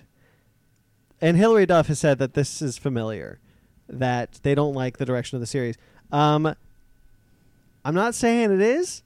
Disney, it sure sounds like you just don't want a gay show on, on your service. Uh, one of the reasons was uh, one of the uh, uh, quote unquote adult themes was uh, alcohol use. Oh. Oh, alcohol. Oh no. You don't Oh. have It's a not like The Simpsons is on Disney Plus or anything. It's not it's like- not like Pirates of the Caribbean has an entire song about Jack Sparrow. All the early Marvel si- movies. about seeing- every Marvel movie has murder. the Avengers Yeah. has freaking Tony But, like- Stark pouring himself a drink in front of Loki. admittedly, admittedly, the Paramount movies were, were we- able to get away with more things. Infinity War has half its cast dying. Yeah. No, I mean, I'm talking about like the, the blood. alcohol the- use. The guy, Yeah. the guy being shredded through the through the wind Oh, blade. yeah. Oh, Like yeah. those didn't happen in the in but later it's Marvel still movies. on the surface. but it's still on the service. Exactly. Yeah. So like, you're drawing the line at a strange place. Yeah. Yeah. Uh, what's going on? It's Wait, just, is it is it on Hulu? Did it get picked it's up? moving to Hulu. Okay, good. At least it's picked up. Okay, yeah. good. So no, it is it's- still it, happening. it is moving to Hulu, but everybody's disappointed. No, of course. That this is the. I'm just glad that the show's not canceled. Is Yeah. what I sure. mean, no, yeah. me too. But No. like moving it to Disney Plus, uh, like having it on Disney Plus in the first place, like okay, well, what's your? You can't have your cake and eat it too. If you want Disney Plus to have everything that you're doing Disney, Is Love Simon a Disney movie? it is now after the Fox acquisition. Oh, it's Fox. Got it. Yeah. Yeah. Okay. it was a Fox 2000 movie. Makes sense. Uh, so Disney now owns it. Um, yeah, it, it just really rubbed me the wrong way because it's just like, okay, well, you don't want to deal with like sex. Yeah. It looks like because the Hillary Duff show has been rumored to deal with like her her kind of like sexual, like Well, doesn't, diving she, into, like doesn't she have a kid who's like maybe gone through the same stuff? possibly I don't remember. Um, but like her whole thing is I also like, recall that there was supposed to be a character who was gay. and Yeah. they've removed that character. Yes, um, I heard that too. And like Hillary Duff wanted to like talk about like what's it like being a woman in her thirties. Uh, you know, you know, uh, mat- like through like a lot of mature things. Like she was she was very protective of Lizzie McGuire and was like, what would Lizzie what would Lizzie feel like in a, a couple of years on? Yeah. what were at my age. So This is the same thing that Girl Meets World ran into. Exa- that yeah. got Girl Meets World canceled. Is that Exactly. they were they were running up against wanting to be like Boy Meets World, where once they hit a certain age, they started getting more adult, dealing with more real life things. But Boy Meets World was running on ABC. Girl Meets World was running on Disney Channel. So when it got to that point, and the producers refused to budge, they said, "We're not going to talk down to our audience. We're not going to kitty." kitty glove these issues as they're coming up they said all right no more s- no more seasons yeah, you could have re- you could have dealt with Riley's pants. it had nothing to do with ratings, and Disney never even tried to say it was. No. It, it was all they were against going for that adult theme on Disney. Yeah, and that that sucks, especially when you have movies like Star Wars and The Avengers, uh, and and anything that well, like, where's Alien going to go on Disney Plus? It just- you have The Simpsons on Disney Plus. It's bizarre because Disney is a company where their films, their animated films, their live action films, uh, they are so good for the most part at not talking down to an audience. And yet somehow, if it's Disney Channel level, they feel like they have to. Yeah. right, Which right. And it's just it's Star Wars Rebels. again it's it's it feels like a very American thing where like we will accept all the violence that we want for children, But but sex? but but sh- but showing two dudes maybe being in love is too far. Yeah, It's like I just I'm Um, when when are we gonna get rid of I'm- this? part When of- are we done with this? part of me this this is just me like grasping for straws but part of me also kind of feels that this could be like older like older generation disney people like higher up Yeah, no, being, yeah. being like oh because people see disney plus I, I know moms who have disney plus solely for their small kids and some of those moms are really like hardcore bible thumpers Ben, And- Ben, don't forget that one million moms went after Disney for Star Wars: The Force of Evil for having two people make out in the background. oh yeah those rat bastards well, but also like look at what they did. With, look at Onward. We had the first gay Pixar character. So uh, I think not for nothing, people have been saying like it's really nice that there's like Disney's starting to show some of this with uh, progressive gay couples and things. But I saw someone post about this, and I'm like, dang, you right. Um, it is worth noting that every time this has happened so far with Disney, it's always a lady kissing a lady. mm-hmm. We have not yet had a Yeah. dude kissing a dude, and they seem even further against this Yeah, uh, and totally allergic to it. Or if someone is admitting they're le- they're gay, it's a lesbian. They could have done Um, it in Beauty and the Beast, but they they chickened out. it's true. And well, the only good thing about Star Wars, like what Sparks was saying, that that kiss, but that uh, same uh, same sex couple kiss was a man and a man in Star Wars: The Force of Evil, which Right. That's the, that's the one exception in but the of background. course, but the of course prominent it was a, but it was a background. But I get what you're saying. It was a background shot. It wasn't Jackie and her girlfriend. exactly the prominent relationships You're that the absolutely right. ones that they're and even then like Rise of Skywalker is a lady and a lady. yeah, you're right. And uh, people have been citing, well, the MCU's finally going to do it. And I'm like, cool. It's still a lady and a lady. Uh, we are still not yet at guy and Uh, guy. Um um, what's his name? Brian Tyree Henry is that his name? yeah. Uh, he's he's Phobos, and he's he's supposedly he's gay in the movie. In I hope Eternals. so. with uh, the boyfriend. Yeah. Yeah. So uh, I let's hope that's true. Blessed, blessed. I hope so. But Yeah. like, it's it's Let's a hope. valid point that like, even though we're getting these moments where it's starting to happen, Mm-hmm. it's still not happening for like. I can understand how people who are who are gay, who are men, who Yeah. are feeling like they're still being ostracized. Dude, men's, men want to Yeah. kiss men too. Men gotta kiss men. Let and them. I think that's a fair point. And because Love Love Simon is a the this Love Victor series, that's right at the heart of the issue. what. It just bothers me because I like wanted to kiss it's Ra about in Stargate. It's about love, and like I feel like Disney, like a lot of their stuff's about like friendship and love, Yeah. and like why can't just anyone love anybody? It's so because dumb. Uh, y- unfortunately- you, you have to under. It's I don't It's even know that empty. I don't even know Ben. I agree with you that like yeah, there's there's definitely an older generation that that has some say at Disney, but Mm-hmm. I don't even think that's necessarily it as much anymore because we've got people like Chapek who have come in who I who I think and Iger who are honestly like they're progressive if they know it's going to work. What they fear is the money that the Yeah. money's not going to to stay with them. They're going to lose money. That's the fear. Whether it's true or not, that's the fear is that they'll lose money if they embrace that that audience Yeah. because other people will back away from the projects. Yeah. But I'm like, you have to understand by now that there is a far greater progressive Mm-hmm. majority that's going to embrace these things. I, I have said, like, Rise of Skywalker would be exactly the same movie, but if you'd made Finn and Poe gay, people would talk about it for the next century. Oh, a yeah. 100%. Like Oh, it yeah. would be the the blockbuster film that changed things. Mm-hmm. So and true. you could have done that if you'd just been brave enough to try. The actors wanted it. They kept saying how much they wanted it. Nope. Oscar Isaac basically acts like it's the case. Like Yeah. it's it, it's right there. Um, if they'd have done that, they could have been. They would have gone down in history books for that. Oh yeah. it would have Easy. been insane. But instead, you just get to your randos in the back. I mean, it, it sucks that Lo- um, Love Victor. I'm okay. It doesn't suck. It's being made, which is good because I don't want these people to lose their jobs. But at the same time, if they were promised for Disney Plus, which is um, arguably now the biggest um, streaming platform on the wor- in the Well, world, It's, it's not yet. but It's just- it's just getting growing damn- very It's fast. getting damn close. Um, having your a show about a, ma- uh, uh, same sex couples now getting kind of booted to Hulu, it, it's kind of like a slap in the face if you ask me. Yeah. I, I think it's a it's a fair point of just you know it, it is great that Love Victor is still being made, but it is Mm-hmm. a shame that Disney is like willing to embrace these things, but only in certain venues. Yeah. Like Freeform will totally have openly gay relationships. Everything's Hardcore. going to be okay. One of the main characters is a gay man, Runaways, is, um, Runaways is on Const- Disney Plus. constantly making out with his boyfriend. But I'm like, oh, Runaways is on Disney Plus? Yep. There you go. it's on Disney Plus now. it's been on Disney Plus since launch. Wow. The two two of the main characters are gay. Yeah, Yeah. But Oh, they're they both- straight up making out on but- that show. they're that both- that but they're honestly both- once again, that they're feels both like female. oversight. That might be oversight. Uh, that honestly feels like oversight. But also, unfortunately, but also once again, both those gay characters, they're women. Oh, it's true. that is true. All That's of the other thing. Like it, it that and it, it means a, it means a different thing Yeah. because there has always been a stigma of like kind of being more accepting of two women kissing than two men. it. Yeah. It, it just it just is. Star Trek's got Uh, a gay couple that are guys. Good. Take that. Uh, And Good I and job, I hope CBS. and I hope that like Lizzie McGuire gets more freedom too. Me too. I don't like that they're being constrained either because of this kind of thinking. Yeah. I don't want another Girl Meets World situation as much as I like that I show. really don't. That's not why I would want to watch Lizzie McGuire is for it to be like held back. Topanga. Right. Let's move on. Uh, Day of the Dead is getting a TV series adaptation Oh, from cool. Sci-Fi. cool. The Sci-Fi Sci-Fi has ordered a ten episode straight to series adaptation.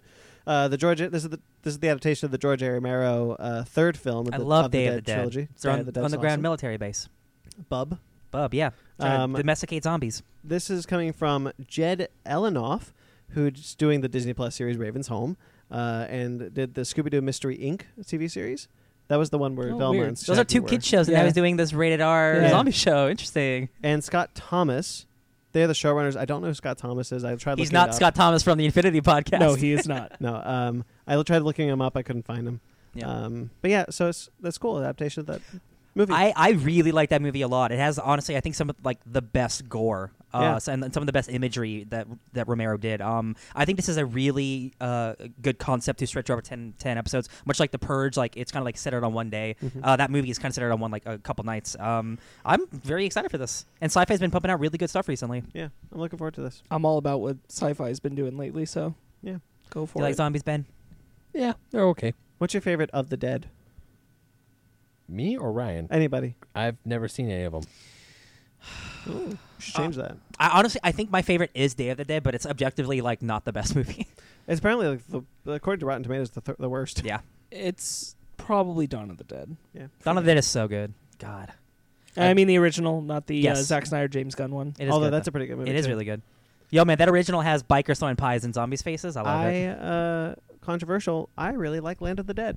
I actually really like Land of the Dead too. Oh, um, cool. That's that. That honestly was my second. I I'm glad. loved the I movie when I was like- a kid. I like Day of the Dead. I put Land of the Dead above it Yeah. in, in a way. Uh, The maybe zombies- I'd have to rewatch all of them to reassess that, but currently Land of the Dead would go Zombies above and Day of the guns. Dead for me. Hey, Yeah. does Shaun of the Dead count? Because I've seen parts of that. It is of the dead. But Ye- it is, it is not George A. Romero. Romero. we, Okay, we were that's talking okay. about Romero's series, which uh, it, it it really goes downhill after Land of the Dead. Did so none I of you- only think about those first. Did you guys four. see Diary of the Dead? no. That's the No, hand- that's I the- saw part of it. It's It's it's it's, it's rough. truly bad. yeah. No, I can't do it. I heard you say call it diarrhea of the dead. Did I- Diary. did I- I heard, that's what I heard you say. actually, Diarrhea of the Dead's a I better. know you. than- I, I know you said diary, yeah. but I heard you. That say movie is diarrhea Ben, on I heard you screen. say diarrhea. I'm You- like, what? you never saw Night of the Living Dead, the original? No, Oh man, That's a good I movie. feel like you'd appreciate it. it's good. Probably, It's actually I- good. I was a kid and I saw zombies. I'm like, no, Racial- run away. Allegories. Um, Little Shop of Horrors. Got some little news. Shop, little shop of I horrors. love this news. Chris Evans is, is, is in talks uh, to star as Dr. Oren Scrivello uh, in the new adaptation of Little Shop of Horrors. I love that's that's the Steve Martin character. Yeah. that's the that's the asshole. He's playing ransom again. Yeah. Uh, I love Little Shop of Horrors so much. I was obsessed with that movie as a kid. Uh, Rick Moranis, Audrey too. Oh man, I love that. I love it. Seymour. Feed me now. Yeah, I love it. I, I I always wanted to do a stage production of that, and like I wanted to be Seymour so bad. That was my dream in high school. Um, I hope this happens because I would love to see a big budget movie version of this. Yeah. I think the show is radical and The really original fun. the original movie is directed by Frank Oz. Yeah, dude. Cool. Yeah. Anybody else? You guys like it? Yeah, I, like- I- it's cool news. I remember watching it once on Disney Channel. And I'm like, hey, that's the guy from Honey I Shrunk the Kids, and then I don't remember the rest of it. Uh, for the folks at home, uh, uh, what are we talking about? Little Shop of Horrors is uh, it's about a plant that comes from outer space, and you got to feed it people to stay to grow big. I and it remember gets that. famous. And it's a musical. and it's a musical. Mhm. It's hilarious. Yeah, I thought it was weird that it was a musical, but then I, I- but I was a kid. I was just watching because it was it was the late night movie on Disney Channel before you they started their late night programming and yeah they had the black and white shows like Zorro on. Bill Murray's in it as a guy who loves Zorro, loves uh, getting his Zorro. teeth worked on. Mm, he's a masochist. Love that movie. You ready? Y- Hit me, baby! Monster Hunter synopsis. Uh, that's reveals- not what I thought it was. Oh, I thought it was swords. no, not yet. Uh, the Monster Hunter synopsis. Well, technically, swords are also in this. Yes. Okay. Um, for those of you guys who don't know, we've talked about it a little bit. The trailer is incoming. Monster Hunter is the new Paul W. Sanderson film uh, based off the video game of the same name. God, I love Monster Hunter. I'm so scared. You should be. hey, I loved play, I miss my playing Monster Hunter World, World, World with you, buddy. yeah. We, we got we're so big. Behind our world. This is the synopsis. what? Behind our world. Oh no. There is another Oh, colon. no. A world of dangerous and powerful monsters that rule their domain with deadly ferocity. When Lieutenant Artemis Mila Jovovich and her elite unit are transported through a portal from our world to a new world, they are in for the shock of their lives. Her name- In her desperate attempt to get home, the brave lieutenant encounters a mysterious hunter, Tony Jaw, whose unique skills have allowed him to survive in this hostile land, faced with relentless, relentless and terrifying attacks from the monsters. The warriors team up to fight back and find a way home. One, Tony Jaw is awesome. He's one of the greatest martial artists on the planet. That dude has made a bunch of really dope movies. That's true. Two, her name is Artemis. Goddess of the friggin' hunt. Monster Hunter. Listen, Uh, it should have just been something a fantasy movie. Three, Yes, it should have. three. I looked it up because I wanted to be absolutely sure. Yeah, Two points on this one because, because again I looked it up. lots of points. This is not the plot of any video game. No. that has No, ever come no, out. no. from I this played the franchise. game. Never ever. And two, because I had to double check because I was like any of them. Uh, and then two, this is also the same plot as the final Uwe Ball uh, re- uh, uh, Knights of the Re- King, oh, uh, uh, Land of the King, or uh, the Jason Statham movie. no, yeah, um, he kept making sequels. Dun Dun, uh, or Hail, Hail to the Return of the. uh, keep talking. We'll Google it. okay. Oh, I know. I know what you're talking about. Um, shit. the It's Jason Statham. not. It's not Baldur's yeah. no, it's- Fantasy. it's, not Baldur's Gate. No, that's not Baldur's Gate. That's something- Jason, that's you guys talk. I gotta. Uh, Uh, Anyway, yeah. Okay. So hey, those posters were terrible. yeah. Hey, uh, yo, So the I final- hate this. in the synop- name of the King. In the name of the king. So the final one has well, the last three actually, because Jason Statham's not like this one. But the last three are so low budget that it's like a dude from the modern world goes to the past and is fighting monsters and whatever. So Paul Lewis Anderson Tone- copied him. Tony Jaa's poster is terrible. yeah. They're I both feel so terrible. bad for no, they're both terrible, but like at least at least hers puts the sword in focus at the center of Yeah. the poster. He's just off to the right corner, and then there's the background, which just looks like the San Fernando Valley. I can't even and tell I'm like, what kind of what, weapon What Tony is Jaa this? has. No, and and like, there's not even a, a big I'm gonna look. wyvern or something flying in the distance. Like There's just no- just there- even the there- shape of there's- it. needs to be- character post. There has to be a there. Sh- oh, okay, so They're character posters where the characters are shoved to the bottom right quarter of the yeah. poster. So, um, Brandon, That's so stupid. I hate the synopsis. The second you said lieutenant and they go through a portal, hate it already. This movie is gonna suck. 'Kay. I am. Don't not say no. Don't say these are pictures. You know how bad pictures come out. No, I'm talking, He's about, talking about the sy- synopsis. That's not such just shitty. yes. Well, that's the thing. Like we talked about it when Paul W. Anderson was announced. Like he's not a low budget monster movie. is Here's the not what thing, Oh, you I need. will Here's the say thing. that As- c- they are they are accurate to what it's supposed to look like. That- I will no, give it that. my Yeah. complaint isn't with the uh, isn't what what the sword looks like because the scene uh, of Mila Jovovich and that and the bone sword. Hey, that's straight out of the video game. That's good, but do you guys not know how big these freaking weapons are? Well, these weapons are goddamn Listen, huge. That I, I will give how big that sword is. It's pretty big. There, people cannot literally carry Buster swords around. It's not Right. It's not. it- it's not. Quote Like that's unquote- that's an acceptable size. that's a like I'm big- not going to argue that. I don't Yeah. need a nine foot sword. That's Yeah. that's kind of. but stupid. also, how come we can't see what, what what's his name, Tony Jaw? Tony yeah. Jaa. How come we don't see what his weapon is? One of the best things about Monster Hunter It's the are first what the weapon. picture for a movie you haven't even seen the trailer for. You don't expect a lot.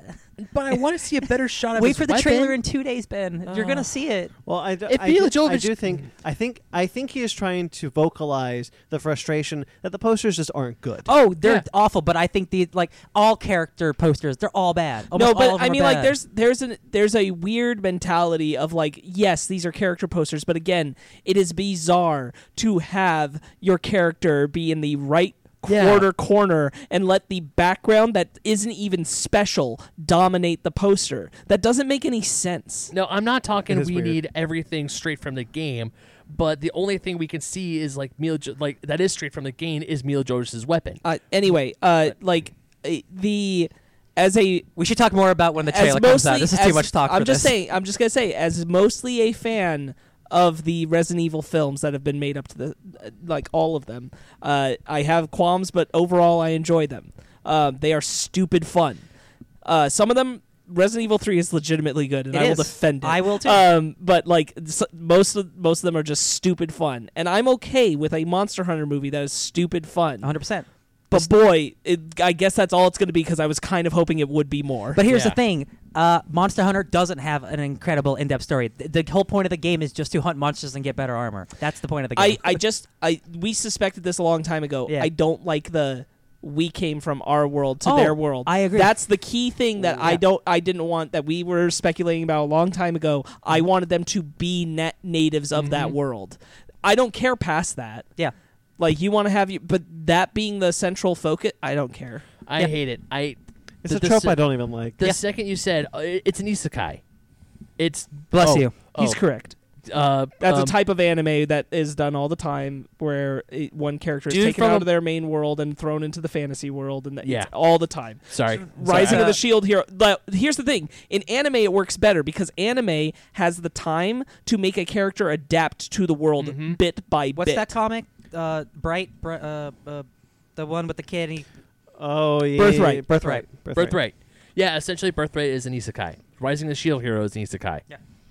Sao is I kind will- of. It's, I- it's like describing a genre. Don't worry. Yeah, about it. don't- Okay. sorry. I uh, basically, I just like I, I don't really have any faith in this movie because uh, the Resident Evil movies are as accurate to those games uh, uh, in a terms that they're not at all. But, uh, here's my So- thing. Here's my thing.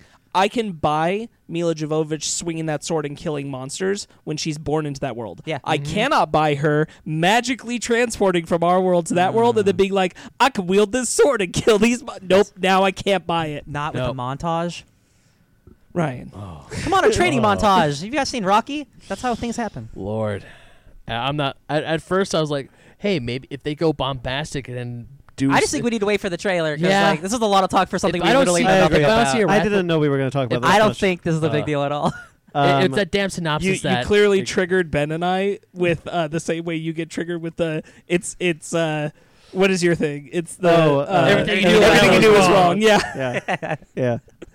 and we had. I'm the Monster Hunter fan here and- too. That's funny. I've, I'm a Monster I'm Hunter oh, a fan Monster too, Hunter f- brother. I- okay, I enjoy. I'm not as big a fan as you, but I do like the games. You know what? We're all how fans many have you of? played? What? World. Parasite That's true. that's true. transitions.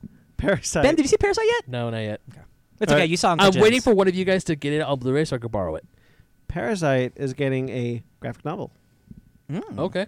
Uh, so Man, they're really expanding this universe. from Grand Central Publishing, they're actually so so it's te- it is Oh, this I think I heard about this. This sounds cool. yeah it's the graphic novel. They are actually publishing the storyboards yeah, for Parasite in a one in a 304 page graphic novel. that sounds awesome. Oh, Yeah. I'm into that. Yeah, it's it's just straight up the storyboard that's really cool. Yeah. art. I think that's so cool. so there's there's no word balloons, no nothing. So there will be word balloons. Okay. Because there's direct, there's there's screen direction and, and dialogue within them, and they're going Oh. to translate them from Korean to English. That's a that's Oh. actually a good movie to turn into a comic and almost in a way. yeah. Yeah. but like I think it's so cool that all the art is just the original art they were making for the movie, and I'm like, that's dope. Are- That is a dope way to get like behind the scenes look. Yeah. Are they gonna are they gonna color them or are they gonna keep it as the black and white storyboard? Don't know. Okay. Don't know. Man, we'll probably figure Uh, out. well, what it- not all storyboards are black and white. Oh, A oh, lot, a lot of storyboards are in color. A lot of them, a lot of them are mixed. To be Yeah. honest, Oh, cool. Um, I just think that's awesome. What a cool concept of like, hey, do you want like a nice behind the scenes book about this Oscar winning film? What if we made it also a graphic novel using the art that we Yeah. used to make the movie? That is actually. Re- I'm actually surprised that some Senior- films haven't done that already. Star Wars does a similar thing.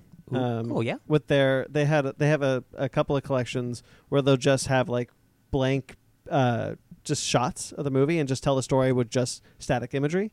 It's actually really beautiful General uh, through like cinematography and like showing like how the cinematography tells a story and, s- and without the dialogue.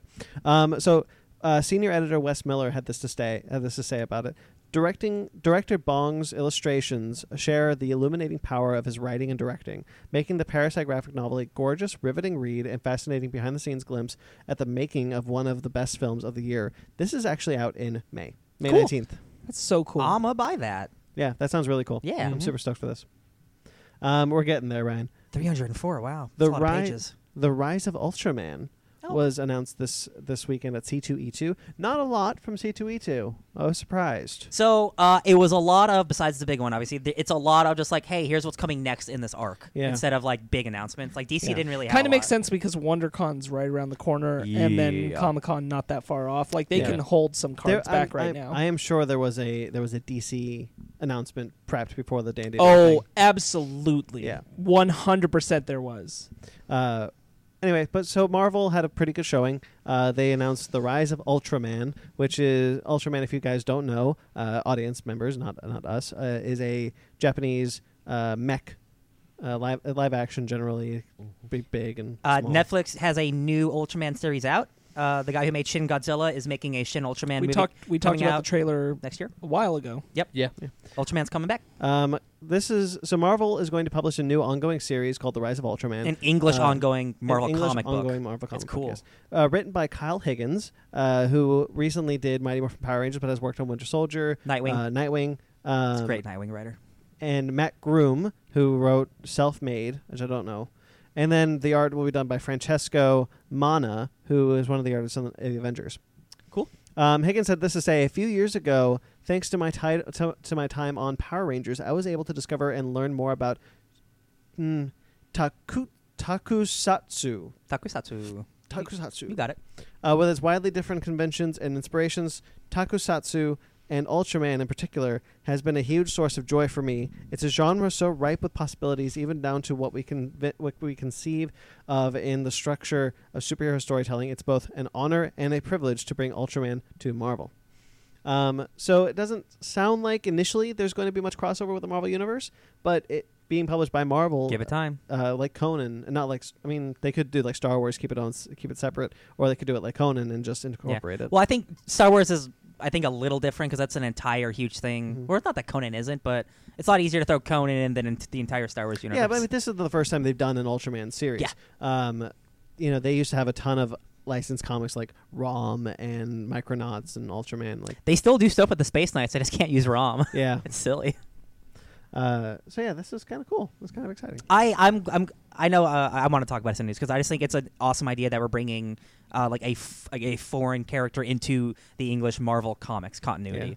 Uh, even again, if if he doesn't join the he's not gonna like join the Avengers, but like this is an English Marvel comic with Ultraman. Yeah. Like it's like that's kind of cool. That's yeah, cool. Ultraman's seeing a big resurgence. They're re-releasing all his original stuff on Blu-ray Mm. Mhm. uh, Steelbook? over these past few months, uh, and and regular. Yeah. Um, and they're still they're still like moving their way up through all of his series Ultra book. and films. Yeah, a lot of like I think all of his shows are on Netflix right now.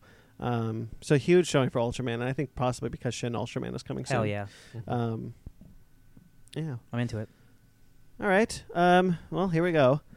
Uh, we got a tease. Just uh, it looked like a sword and had an X on it. So Yep. now we know X of swords. This is the Ten of next. swords. Yeah, I know. I was gonna. get- I was. Gonna, I wasn't sure. I'm not sure what it is. Still, It is ten of swords. is it ten of swords? Yeah, they were. They were clear. It's like it's pronounced ten of swords, but it's X of swords because of the, you know, X Men. X Men. Um, and it's shaped like a sword, which is, kind which is cool. It is a 15 part line wide X Men crossover starting in July. So uh, people freaked out when they heard that. It is not a 15 part event. Uh, there are going to be like 11 X books coming out at a time, so most of the Italians are going to be happening in there, and there's going to be a mini series that's probably going to be five or six issues. So it's not going to be a 15 issue, year and a half long wide event. So people need to settle down real quick. Oh no, it's it's it's because of all the X Men books. Yes, but people were like, "Oh my God, it's 15 issues. That's that's a huge event." Like, Yeah, because do you know how many X Men books there are? But but as has already been proven in the X Men titles, they are super interconnected. So it basically is a massive Mm-hmm. Yeah. 15 issue event. yeah, But because there- they're so Yeah, intrinsically but there is connected. going to be a like five or six issue like a, a, a Core. ten, ten of swords, and then the tie and stuff will be in all the ex- separate X books. Yeah. uh, yeah. So um, this is going to feature ten X Men defending Krakoa with new and familiar and legendary swords. Uh, the, the That's cool. The promotion, which uh, was by Mark Brooks, who is an insanely beautiful cover Cyclops artist. has a lightsaber. every single bu- every single person has a lightsaber. Uh, there are a lot of famous X swords. Men ha- uh, Professor X has the s- Cerebro sword. The Cerebro Sword, which was forged in X Force from uh, the destroyed Cerebro helmet Yeah. when he was assassinated. Uh, Logan is holding the Muramasa blade, which is the only thing that can kill him because it stops his healing when he gets cut. Um, Domino has a cool one. There's a boy named iBoy. iBoy is from X Factor. His sword has a bunch of eyes on it. Um, Domino uh, has a sword that looks like it's coming out of her wrist like Baraka. Mm-hmm. It just swords are cool.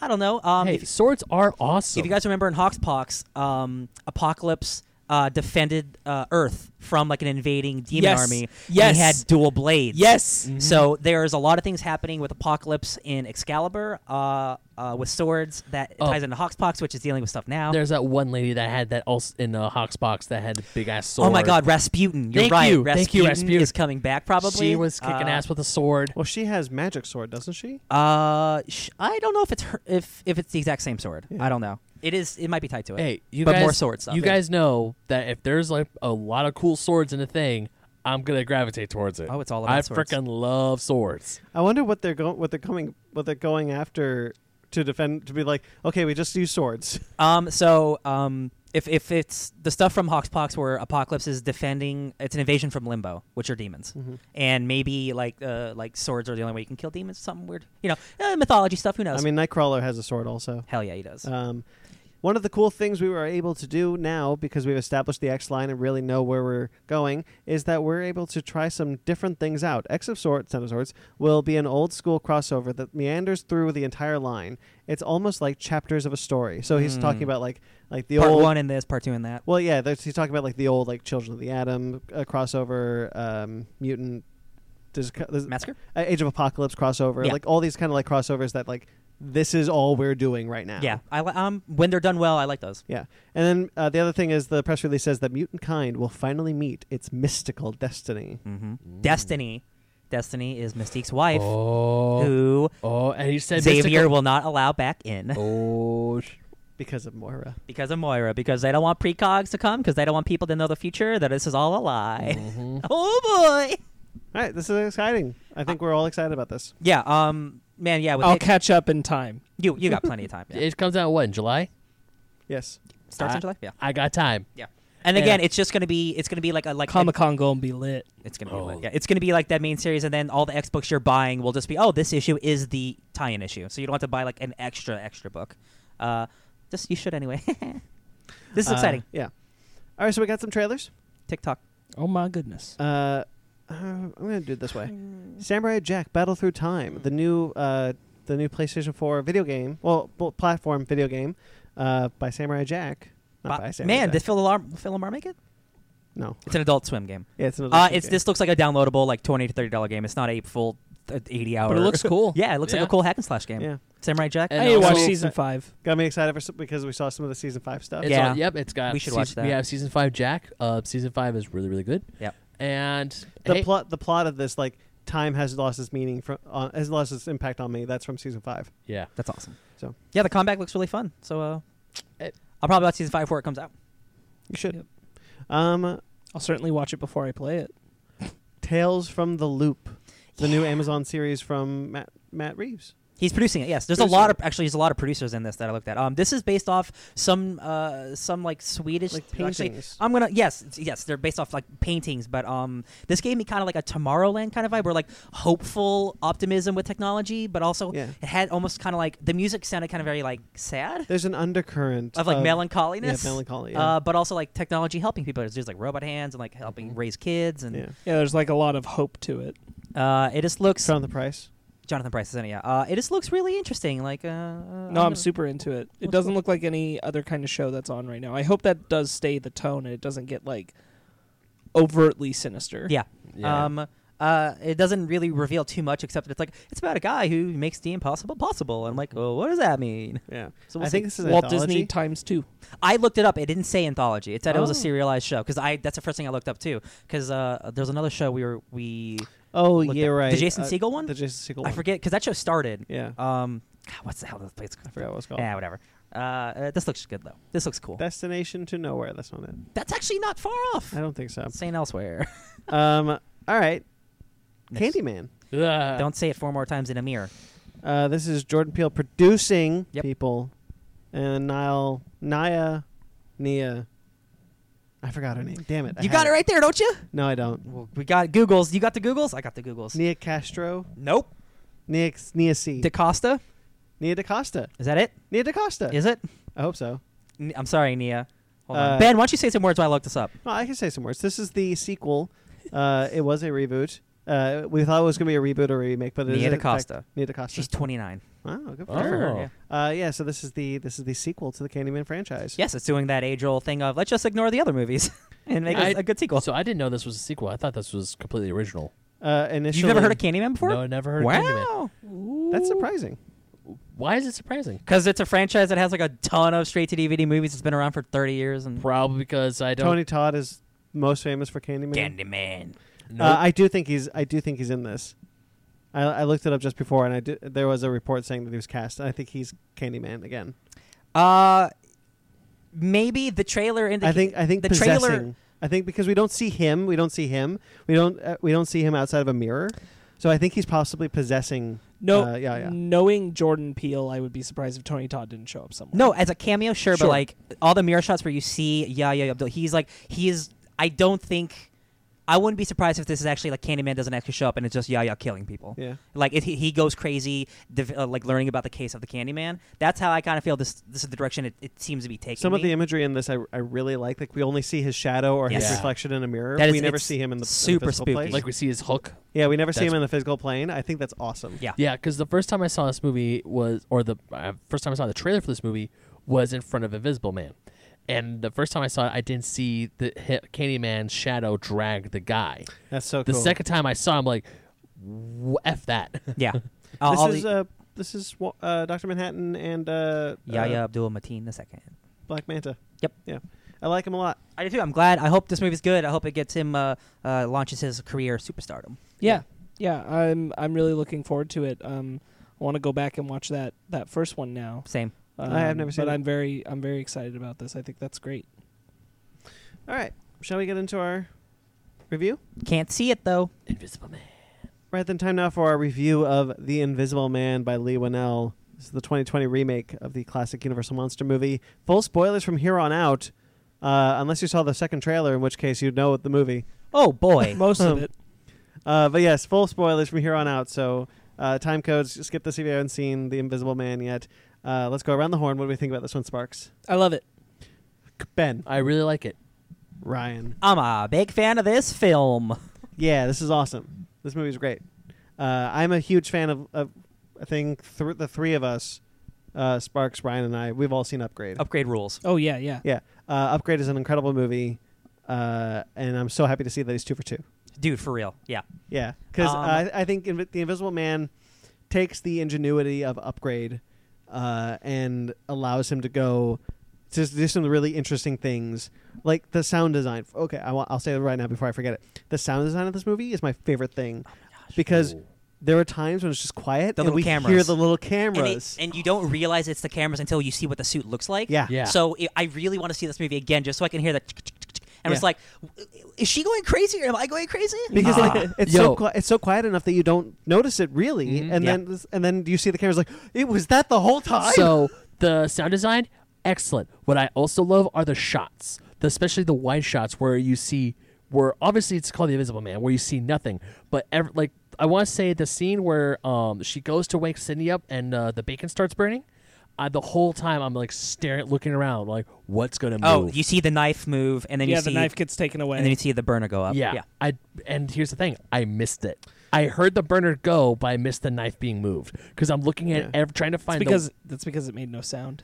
yeah. It's Yeah. just yeah, because I'm trying to see what moves, what is not supposed to be where it's supposed to be, and next thing I know, because I'm I'm thinking like if you look at the in the middle of the, the where you're supposed to look at, it's gonna be obvious, and Well, that's one of where the they things- get, and one that's of the where some of these things on- directors get you. One of the things that I thought was really interesting is that sometimes the camera will pan just behind her, and nothing will happen, Yeah, and then just pan back. yeah, Um, like there's It's also always messing with you. There's also shots of like we from the perspective of the Invisible Man walking through the house, um, which I or thought like leering behind a corner. Yeah. But is it just the camera or, is it him? Or Yeah. is it the Invisible Man? Um, Yeah. That's the thing is you're never quite sure if you are being him or if you're not being Yeah. him. Yeah. yeah, Um. this movie had me on edge, like Yeah. most of the time. Uh. Oh, this movie, Yes. this this movie had me suspend. I wouldn't necessarily call it a horror movie, which I guess it technically is. I would call it a thriller more than yes, a horror film. Thank you. Uh, I it is agree. a it is a def- Suspense It's thriller? definitely a a, a butt clenching thriller. That's Yeah. for damn sure. There was a woman standing next to me. Um, she like jumped a lot, and that's one of the things I love about films like the um like the Invisible Man and even the Conjuring films is that when they do do their scares, it's not just a ah like really loud jump scare. It's suspenseful. It builds, and then when you finally see it, it freaks you out. yeah.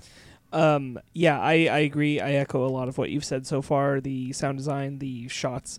Um. You can occasionally see pixelation. Yeah. Where the Invisible Man would be, so it's almost like, oh, no, there's Yeah. something there. Yeah. uh, because it's it's just slightly off. I, Um, I I love love love the design of that suit. I think it's You know that's what? how I've always thought one of those suits would look like for real, like thousands of cameras, because like that's, that's And projectors. and projectors, yeah.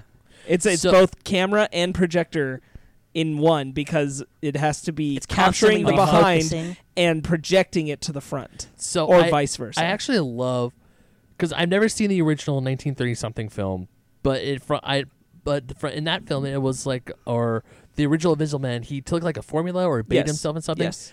I love how they don't go like that far off, but it's still kind of sci-fi. Which in this, I mean, in today's day and age, what cameras can do and what projectors can do, and even the main antagonist Adrian is an optics specialist. Ble- made it's money- bleeding edge technology, basically. Uh, yeah. So him creating a suit like a a camera suit essentially makes sense, and I Yes. really like it. It's like you know what? That's actually feasible because we know his background. We know um, that he's a, a a narcissist psychopath who was a complete total stalker and is obsessed with Cecilia, and him being able to make this that um him being making his fortune off optical illusions or optics essentially.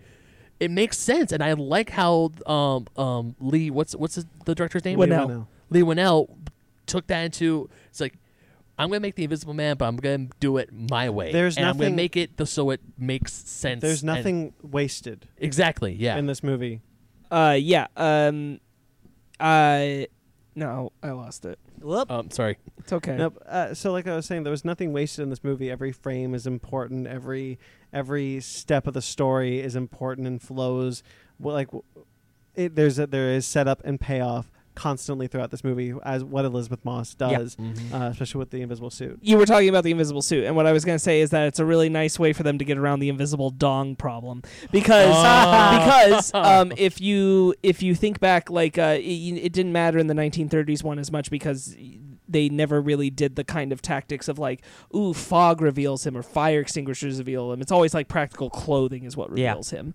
But in Hollow Man, he Oh, would get Hollow Man, revealed yeah. in like steam and things like that, but he would just magically be smooth, Ah, Uh, even though we knew he had to be naked. Dong. Oh, so even in that this scene in this uh, being a suit allows that to be yeah, and also Skipped over. the Invisible Man in League of Extraordinary Gentlemen. He straight up says, "I am naked in the snow. Oh, yeah. Get me inside now." right. Yeah, Classic- uh, classic movie. Yeah, it's a it it allows them to be able to do all those nice that they want to do reveal shots of him in water, of him in Mhm. like the fire extinguisher, things like that, but without having to get around the well, but where's his dick? Yeah. I think, Um, I think one of the, the strongest choices was to never let us actually meet or, or um, yeah meet Adrian like for real. Like every time you see him, he's I agree. sleeping or he's out of frame, Now, so this he is- always this does is- feel invisible. Now, Adrian is Johnny Depp's character. Oh, yes, I did it anyway. I'm you sorry. Did it anyway. Uh, no, it's cool, dog. I didn't see him in this movie. Well, we do Just get like a, John we do Cena. get a sense of how bad Adrian is when um uh, Cecilia Elizabeth Moss character, who by the way doesn't uh, I ha- I I have only seen Handmaid's Tale here and there because when Fanny watches it when I come home at work. I've only Cool. seen her feature film work. Okay. You Like, saw her it- in Us. Oh, Uh, oh, us. and Thank the- you. Yeah. Us and the kitchen. She's in the kitchen. I, kn- I which never saw. saw. the kitchen, Um, yeah, so I only know her from her but I films. did see her in Us, and I and I d- haven't seen much of Didn't her you in watch hand, Mad Men? No, never watched. Was she in No, Mad I Men? thought you did. She was. Yeah, oh, she she's is. a secretary lady. But I've also but I've seen parts of her parts of her in Handmaid's Tale, and I think she's really good. She is fantastic. Yeah. in Invisible Man. She is amazing. Yeah. Uh, I was gonna say what they do really well is the way that they utilize space and the Oh, shots yeah. and The everything composition, yeah, to yeah. tell you where the Invisible Man is or is not. Yes. because there's a big difference. Like they play into knowing that you've watched a lot of, or you might have watched a lot of possession films or ghost films and that's a different kind of presence than what this is this is every time that something happens in the ghost or possession films it's like yeah they mess with something but then they're gone you don't know where they are he's always in the room He's always he has a lingering. physical presence Uh-huh. you can track where he is you can sense where he is and that's a totally different thing than what those movies do when they just have someone moving something and, And- and, he does a great job of making you The, feel diaz- that the diazepam reveal Yeah, was so it's Oh, good. all the reveals Uh, like with Tommy where- where, he's in on it. Shit, dude. Uh, when oh sh- my god. I was What- sad that the uh, that the handprint on the glass wasn't in the movie. Yeah, yeah. I did like that they kept the his breath in the air though. Yeah, Yeah. that was cool. I wonder. I honest. I wonder if, like, to Sparks' point, eh, that he's always in the room. I wonder if they actually had an actor or a stuntman in a green screen suit the entire time. You'd be curious, yeah. I want to What- say because there's a couple of yes. times where, where she's like looking at the doorway and the camera's focused on something in the doorway. So I, wonder if there yeah. was a guy there that they just painted out. like when the door yeah. opens and he walks out and she's she it's- hears it, the door open. It wouldn't cost a lot of money to paint a green screen out. Yeah. because you never Um, you don't need to replace it with anything. something that this movie does maybe maybe better than any other movie dealing with invisibility is like that dude is like never on screen, but I always feel his presence. Yeah. Yeah. And it's only something that like a really good film can do. Yeah. Where it's like, how do they make me feel this when there's literally nothing happening? It's oh, the sound it's the design. s- it's the You sound hear design, the clicking yeah. of the cameras. and, and the filming it's the framing And you, and you it's the- feel her her like her like s- she feels like she's going nuts like 'cause there's somebody there but she can't explain No, it. I, I remember what I was going to say before I went on tangent about how good Elizabeth Moss is, is that even though we, like what Brandon said, we don't meet Adrian full on, Ryan said that. or Ryan, we don't meet Adrian full on, thank you, um, we still know that he is a horrible person. Like when she's in the middle of the night, she's running away from him. And then when he finally catches up to Emily's car and busts out the window, and it's like, you know, he's an abusive boyfriend. He is, he needs, to, she's trying to get out of there for her own safety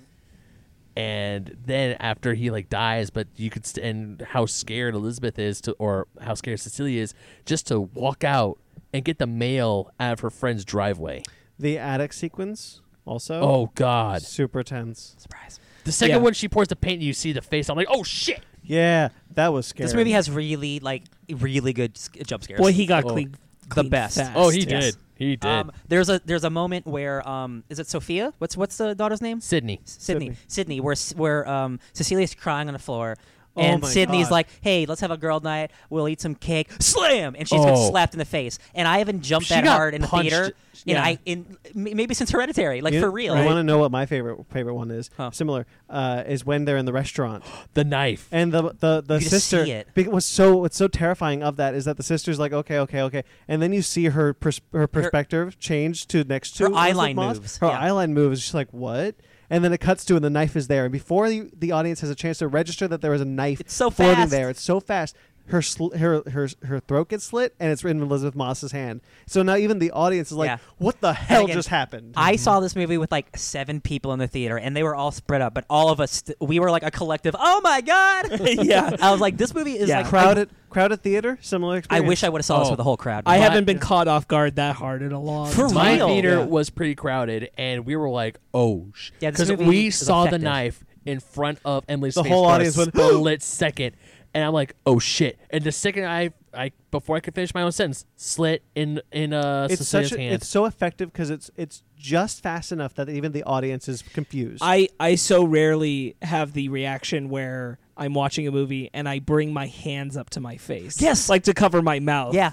And I did that when the sister gets killed. I'm like, Yeah. and, Oh, shit. and what I love is like this isn't a movie that has like uh, like some horror movies will have the giant like stingers and like dun dun. Like this movie is very subtle with its music, Yeah. and it's like it's Yeah. very effective. And like when it- Except when it's not being. well, yes, at the, maybe It- at it- the, at that's the, end. thing. It's like it Yeah. accentuates it. No, I was Well- thinking like uh, even when it's just her right after like she's uh be- when she's being told about the pregnancy and it's Yeah. just going to those hereditary Yeah. volume heights. It uses Uh, music f- it to it its knows how to advantage. accentuate Yeah. it The and where music- to use it properly. those those big musical beats are moments that when Adrian isn't doing something. Yes. The quiet musical beats are when they are. So it's almost like uh, The he's, opposite. he's letting the music highlight the drama, not the horror. Yeah. Yeah. And I think that's really interesting too. Yeah. Oh, I agree. One of uh, I love um I I think my favorite reveal or one of my favorite I love it when um when uh protagonists get the jump on the antagonist. I love like when, When she cut his wri- when she when cut her she wrist. stabs her wrist with the pen Oh yeah, yeah. Yeah. and she's like there you are and stab stab stab stab stab, stab Yeah, grab and stab. grab yeah. and stab, and and she and his suit's all flickering and glitching, and uh, the whole time I'm thinking because she's all she's framed for her, the further murder. She was, um, she did, sent an email that she didn't saying that um f you to her sister, a whole bunch. I of, wish you would have died instead. a whole bunch of horrible shit is going her way, and now that all because you and now I'm I'm thinking. Okay, you're in the hallway. You have a bunch of eyewitnesses. There's cameras seeing that there's that he's I obviously love- not dead. I love the cops. What a Where- dope action scene. The, too. Oh, yeah. the action sequences are so good because the cops are like, "Wait, what'd you do? What'd you do?" And then it's revealed it's like, "There's something else here." yeah. Miss, don't move. What's going on? Well, Like, yeah. when the, gu- like Happening. when Adrian has the gun and says bang, walks away and shoots the, I, and, the guard and I like anyway. that the cops have individual reactions. Yeah. They are not some mass of having the same reaction. Uh-huh. There's one cop who's shouting, lay down, lay down. She's saying, he's here. And he's like, I believe you. Yeah. Uh, and he's just trying to figure it out. Uh-huh. Because Uh, unbelievable. Yeah, and others who are like, you know, 100% it's her, it's her, and, you know, like, uh, don't go after him, you're crazy. Like, they all have their own individual uh, reactions to Yeah. it. Yeah. Like, it made them feel like people uh, and not like some massive, like, cop one, here he is, slaughter. Cop two, here he is, slaughter. When did you guys guess that it was the brother? Okay, uh, I'll I- put, it, I'll I put it knew- this way. Okay, uh, you go first, Sparks. I'll put it this way. I suspected that the brother was involved the moment uh, that he showed the pictures of the body. I'm like because either he knows it's a it's a setup, or the brother is dead and this is the guy doing it. Like Adrian is dead and the brother is the guy doing it. Yeah. I knew it had to be one of those two things. I'm like oth- otherwise this doesn't work. If he's saying I saw his body, Yeah. so he's either doing it or uh, he knows that his brother's not dead and when he's doing it. when he gets shot. Oh, and honestly, Well, hol- only then hol- is when I realized. hold on, hold on. So uh, then Adrian talks, and I'm like, it's not the brother. Brother's not in the suit, Yeah. but he still has to be in on it. And I clocked that it had to be the brother in the suit, but only in the moment when he gets shot. Because here's the thing. He gets to the house too fast ahead Yeah, of her, yeah. and his suit is no longer flickering. He's wearing a different suit. Mm-hmm. Yeah. Yeah. And when he walks in and isn't flickering, I'm like, this is going to be the brother Yeah. Yeah. this isn't going to be Adrian. This is going to be the brother. Adrian didn't go to the house. It wasn't until I. It's, it wasn't until uh, he was shot that I realized I was like, this is too easy. They're not gonna It's kill him the- like that, It's yeah. the brother, and that's when, when he. Uh, by the way, when she kills Adrian is awesome. Oh God, yeah. Um, I Surprise. that was freaking badass. And it's like I- you saw it. He killed himself. Yeah, I had a feeling that the brother was in on it when uh, when he showed the body. I didn't know how because the whole film, um, Cecilia is telling how Adrian was controlling. He is a controller. He manipulates people to do what you need to do, and he'll go through any through multiple lengths to get what he wants. and even when his brother says, "Hey, I hated him too," it's like, but Did you he's- though? Did did you, or are you still being controlled by him? He made you rich. And then, and then of course when um when it's like, or you can go back to Adrian and have the baby, and everyone in my theater was like, Mhm. I went spicy. yeah. Yeah. I didn't think it was him in the suit. I was my concern was more for Sydney in that scene. I Yeah. was like, God, don't kill Sydney and don't kill. Oh yeah, we haven't James." talked about James. James is an awesome, just supporting friend. I'm Uh, glad there's not a forced romance or anything. They can Yes, just be I love friends. that. God. I am so happy for Aldous Hodge, who plays James. Mm-hmm. Uh, I've been a big fan of that dude for like the past decade. I'm so glad this is the highest profile thing he's gotten. has he done? He's he was a lead on the show Leverage on TNT for a long time. know that and then he show. moved over to the show Underground. Okay. Uh, where which ran for three seasons with Christopher Maloney. It was about slavery. Um, and he was one of the leads for that. And then outside of that, he's had a lot of like small film role appearances, but he's never had anything this major uh, for attention. He deserves it. He's Good. awesome. He was He's good in this. incredibly talented. Yeah.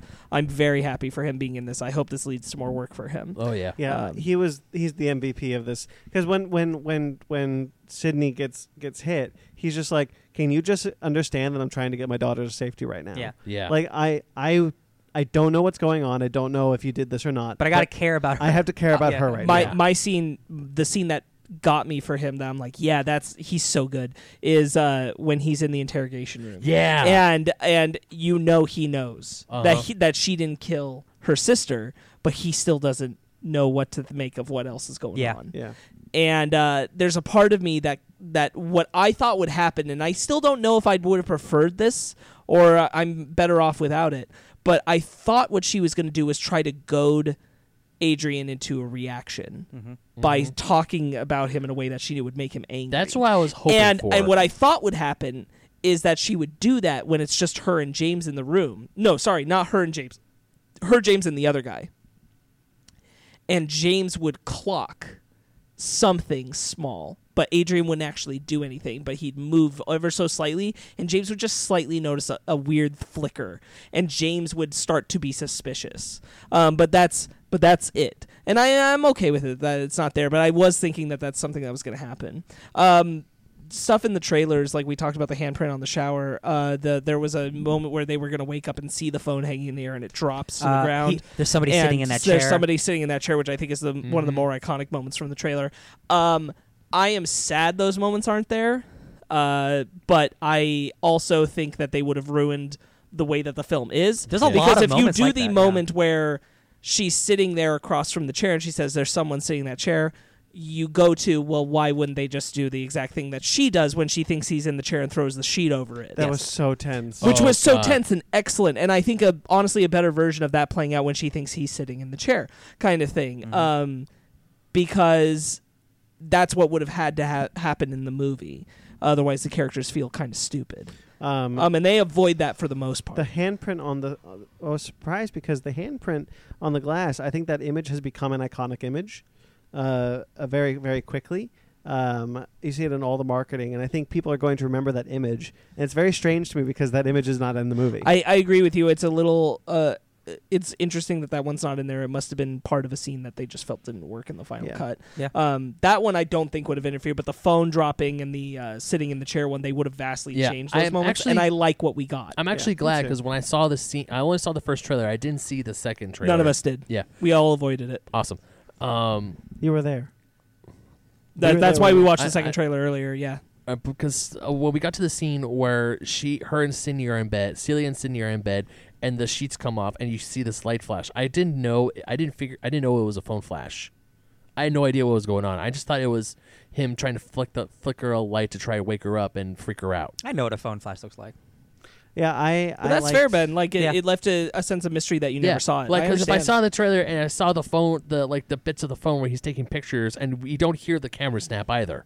We just see the flash. Yes, you do. You hear the camera snap. I didn't No, hear he's it. saying in the. uh, Are you saying in the film? in the final cut we didn't. In the final cut of the film, we do not hear the camera snap. We Yes, you only do. See, I'm pretty sure you do. I Yes, don't. you I do. didn't You hear hear it. the I like did the- not the hear little- it. Yeah. I I- saw the. I saw the flash. I, I, didn't see. I the- actually, and not to like gang up on you, but I do think we we hear it. I recall hearing it. I didn't- Um, but but that's fair. I also personally, uh, I think it's a good choice again to show as little as possible, so you see Yeah. just a flash, so you don't see s- a ghost holding a phone. Right. You you it is it is you get as little information as possible to Less leave is you more. less is more to make you a little more Yeah, confused. I maybe. really, I really liked, uh, wh- and it, it the tension builds and builds and builds until the fe- the feet on the on the sheet. Oh yeah yeah. And I think that the, what this movie does really well is it is is it holds tension so nicely. Uh, and then keeps building until a, until a something happens or Yeah. something happens. So you're not sure. So even that becomes tension because love you're just that. like, is something's Yeah. going to happen And- this time or is it not? And I love that that Lee Winnell is just like, yeah, we're gonna stay on a shot for like a minute, and nothing's gonna happen, but it might happen. Yeah, And you always think something's gonna happen, so you're Right. always feeling tense. yeah, yeah. yeah. I, I agree. I I have to wonder how they faked his death. Do you know what I mean? Like Hmm. He's got so how much they- money. No, no, no. It's not Understand a- what I'm yeah. saying? How they faked it on a level where there would have been a police report and his body burnt and all that would. Uh, On, okay, so I don't think that's a problem whatsoever. He's a really rich guy, and he's got a shitty brother as a lawyer. Uh, that's the fact that he committed suicide is, I think, all you really need to know. It, the logistics of how he died are, I really don't think, are not important whatsoever. Also, Celia says he's an optics. He he worked in optics. Optics. He could have He could've fake- Photoshop. easily made. Yeah. well, that's my thing. Is Yeah. that like it, it, it? You know, it's just saying it's Photoshop, but like I'm I, I'm saying there'd have to be a police report. Otherwise, like James could easily like there were articles written about him dying. Yeah. James w- could have easily like discerned the truth if that was the case. You know, so there would have to be a police report somewhere about him dying. Uh, just you know, I just don't think that's a that's a problem. no, I mean, like, it- what is a problem is how he doesn't know that she hid the sec- the third suit in the closet when he has all those security cameras in the home. That is that is a point. That There's no security camera in the closet. no, but he that's not knows- the point. But he knows that she took the suit from that room and left to the closet. Right. So he would at least There's like only look through One that place closet. she could have gone. Right. Yeah, Uh, that's that's definitely like a he's that sharp and he didn't check that yeah. because he's living at the house obviously. I wonder if that's Yeah. like they're in the writing room. They're like, "There's no way we can get around this. yeah. This is just gonna have to be in the movie." No, Right. let's hope It- no it's one very notices. possible. um, the other one that uh, y- Megan pointed out, and I, I totally understand, is that there's a certain point in the hallway where the the cops are being murdered scene where it it becomes like, girl, pick up the gun and shoot him. Uh, that's- uh, I and was- that gets a little a little aggravating, specifically at the point where he's clearly holding a gun to the face of the cop, which means his back is to her. Yeah. Yeah. And, And- it's like, girl, you know where he is. And there's you also- know he's not looking at and you. there's three officers who are knocked out, weapons fully loaded, Right. and you can and you know where he is, Yeah. and his suit's flickering. You have a good target. right. Blast him. Right. Just even even at the um when she does shoot the brother in the home, um I was she, like she puts like what four rounds in him. Yep. I would Yeah. just empty the clip. Just like barrage that son of a bitch. I don't care. Make sure he like double, Double tap. Yeah, Zombieland when, double tap when, him. when the when the rounds show up in the white on his chest, it's like, oh no, he dead. Like, he I, mean, I know done. he did, but I'm Yeah. just- but for, for me, it would have made sense for especially for Celia's character for someone who hates Adrian so much, especially since he killed her sister, he's ruining her life. Empty the clip. Make sure don't just don't throw. I so- think in that moment, the story is trying to tell you that she is more concerned with making sure that James and Sydney are safe. Oh, yeah. and less uh, on her revenge. Yeah. okay. because after she Also, realizes four shots is pretty good. Yeah. she got After- all she got all four shots right into that chest. Yeah. he- after she realizes that it wasn't Adrian, I think that's when her revenge kicks back in. Yeah. to where like okay, now everyone's safe. Adrian is has stopped this ruse. I'm gonna kill that fucker. I I love the scene when when we uh, when we f- actually first at the very end meet Adrian and they have the talk and he's like, and like you know it wasn't me. He's like, stop lying to me, Adrian. And he's And like, you can tell- it, was, it wasn't me. and you can What? tell he was lying. oh yeah, Even when He's a like sneaky just, snake. ju- and even when he says surprise, like he he has a silver. He's a devil with a silver tongue. He's like oh, because his whole thing. He's a gaslighter. Yeah. Like when earlier in the film, Celia says that he start he would say things and he would control me. That's what gaslighters do. Well, and and the thing is, like, he comes up to her and he says the surprise line Uh-huh. because he's saying, "This is my way of saying you're right," but Yes. I'm not going to say it out loud because I'm pretty sure you're trying to trap me still. Yep. Uh-huh. because he's too smart for that. And he's like, okay, Yeah. let's assume you really do just need to know this. Yeah, it was me. And I bet if he wouldn't have said surprise, he and the wouldn't thing have is, died. it's on just their then. faces because she like cries and kind of Mm-hmm. smiles in a thank you gesture to him, and he's like, yeah, okay, it was me. And now we can Oh. be happy. Have a He's like, now, now we can move past it, right? Because it was me. Psych. Oh my! It's she pulls a Frieza. What happened to my husband? Yeah, yeah, Broly. yeah. yeah. James.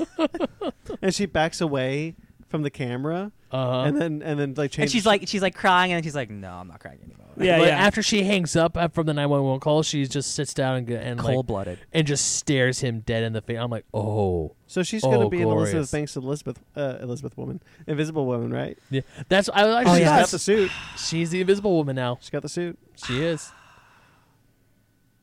No offense to Elizabeth Banks, her track record compared to Lee Winnell's track record. I maybe don't want to see this turned into a different movie. I want Lee Winnell to do something with this. Me too. I want Lee Winnell to do a different monster though. Honestly, just make get i- if he has an idea and he's given the time, let him just do what he wants with all of them. Sure, why not? Who cares? because he said he has an idea for Dracula, and I'm like, I'm into that. I'm into I, I that. like me some Drax.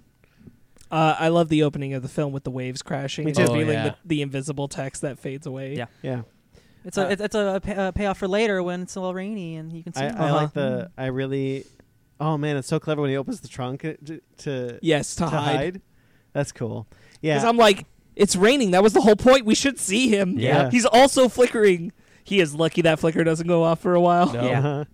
Uh, yeah, I, I like this movie a whole lot. I think I think Lee Winnell really nailed this one. Again, I think um, we talked about it, uh, uh, off the podcast uh, the Wolfman remake from ten years ago. Yeah. They wanted to do a similar thing where it's an old school story uh, and it's it's made in like an old school way. It felt like an old movie instead of doing like a 21st century reinvention, which what this is. This is a a bleeding edge sci-fi take on the Invisible Man. eh, While still being a horror movie or a thriller or whatever you want to call it, and it works exceptionally well. Yeah. Uh, I don't know. You, c- I don't want them to do like what they do in Metal Gear Solid, where vampires are actually nanotechnology created monsters. Uh, I don't want that. Well, actually, maybe I do. now that I say it out loud, Usually in Metal Gear now, Solid. Phil Lamar is, is vamp in Metal Gear Solid. I'm saying, come back, Phil Lamar. Um, I I like Lee Winnell's take on this a whole lot. Um, I think this is a, a dope. This is the best monster movie we've had in a really long time. Third third time's the charm.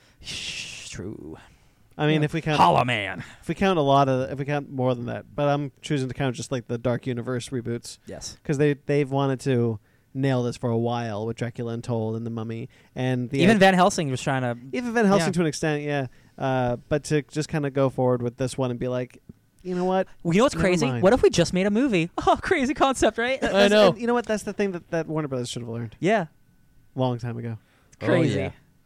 Uh, yeah, I, I I I really enjoyed the fact that this wasn't just a remake of the Invisible Man. This Mm-hmm. was a kind of 21st century take on the Invisible Man. Mm-hmm. And I think that's what exactly what we needed. Uh, I appreciate the nod to the original in the hospital. When Yeah. the dude wrapped up. Yep. That's what I Oh, thought it yeah. was. Yeah, because it, it's not anything else. It's just her. It's just focusing on that moment because it's like, hey, nod to the original. Yep. Because this Yep. is how he would look when he would bandage himself up to to have a physical presence. Yeah, Mhm. that suit's so cool. Mm-hmm. Yeah. By the way, so that suit also uh, activates trypophobia. What's that? Uh, it's the fear of small holes. Oh, that makes sense. So there's a there's an added layer of hi, of the Of fear. of fear to his suit because it activates a phobia, Jesus. and I thought that was really That cool. suit is like when it, it's spooky. It's like I've Yeah. never seen a suit that's so like cool and spooky at the Yeah. same time. and it's it's so A great. that thousand eyes. you don't Ooh. need a big budget for this. I type can't of believe this movie actually You- was as cheap as it was. Just because you said that, he kind of it reminds me of the Yu-Gi-Oh monster Thousand Eyes Restrict oh yeah, yeah. with all the eyes on it. Ugh. I know what you mean. Yeah, you don't you don't need a big budget for this, and What was it that's seven million? seven million. That's I heard. insane, I heard. man. Uh, I I think the the mistake with the with the original Dark Universe ideas, Dracula and Told the Mummy, is Make him trying, hundred fifty million dollars. trying to go way too big. Don't make an Avengers movie. They're not the Avengers. It's Yeah. Dracula. uh, and I think the the smarter move was to be like, all right, let's try again, lower budget, kind of got an idea who's you know let's let's hire someone who knows what they're doing uh, instead of someone who didn't. Yes. Uh, I still would have liked to have seen Russell Crowe at the end of this though. Listen, I wouldn't. I, I honestly, I wouldn't have minded. Sparks- I really wouldn't. Sparks, you said you said while we were having dinner that if they had just had the balls to put the Dark Universe logo at the beginning of this, I really would have been okay with it. I would have been down. Yeah. Yeah, I would not have been upset. Oh. I'm ha- I'm happy no matter what because this is good. Yeah. yeah. Yeah. Um, uh, pr- props to all the performers; they all do a great Yeah. job. Yeah. Elizabeth Moss carries this film wonderfully. Hundred percent. Um, again, I cannot stress enough how happy I am for Aldous Hodge. Uh, I love him so much. I'm so glad he has this. Um, but everybody in this was really good. Yeah. Shall we rate it? yeah, I'm I'm just very glad for Lee Winnell. Like it's like we said, like you said, it's two. He's two for two and making great movies. Um, he just signed a deal with Bloomhouse, so he's just gonna make whatever movies he wants to make now. Yeah. Wants to make. So good for him. He's he's a good talent. Yeah. What would you rate it? I would rate it a nine out of ten. I had a hell of a good time. Yeah. Ben? Oh yeah, nine.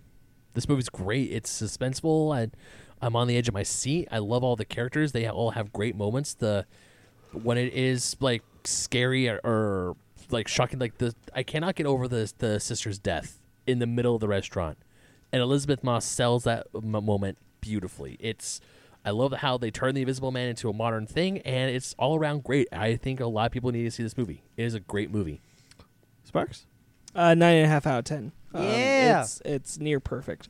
Uh, yeah, I, I think that everything about this film works so well from design to execution. Uh, they did an excellent job. Yeah. I can hardly imagine a better interpretation of the Invisible Man. I will agree with that one. Nine, nine, 9.5 out of 10. Yo, also we didn't really touch on it that much, but that whole struggle scene throughout the house in James's house when he from the moment he like grabs her and chokes her, the Mm-hmm. way they filmed that is so good. Oh, There's yeah. also a lot of really good single Long takes. take. Yeah.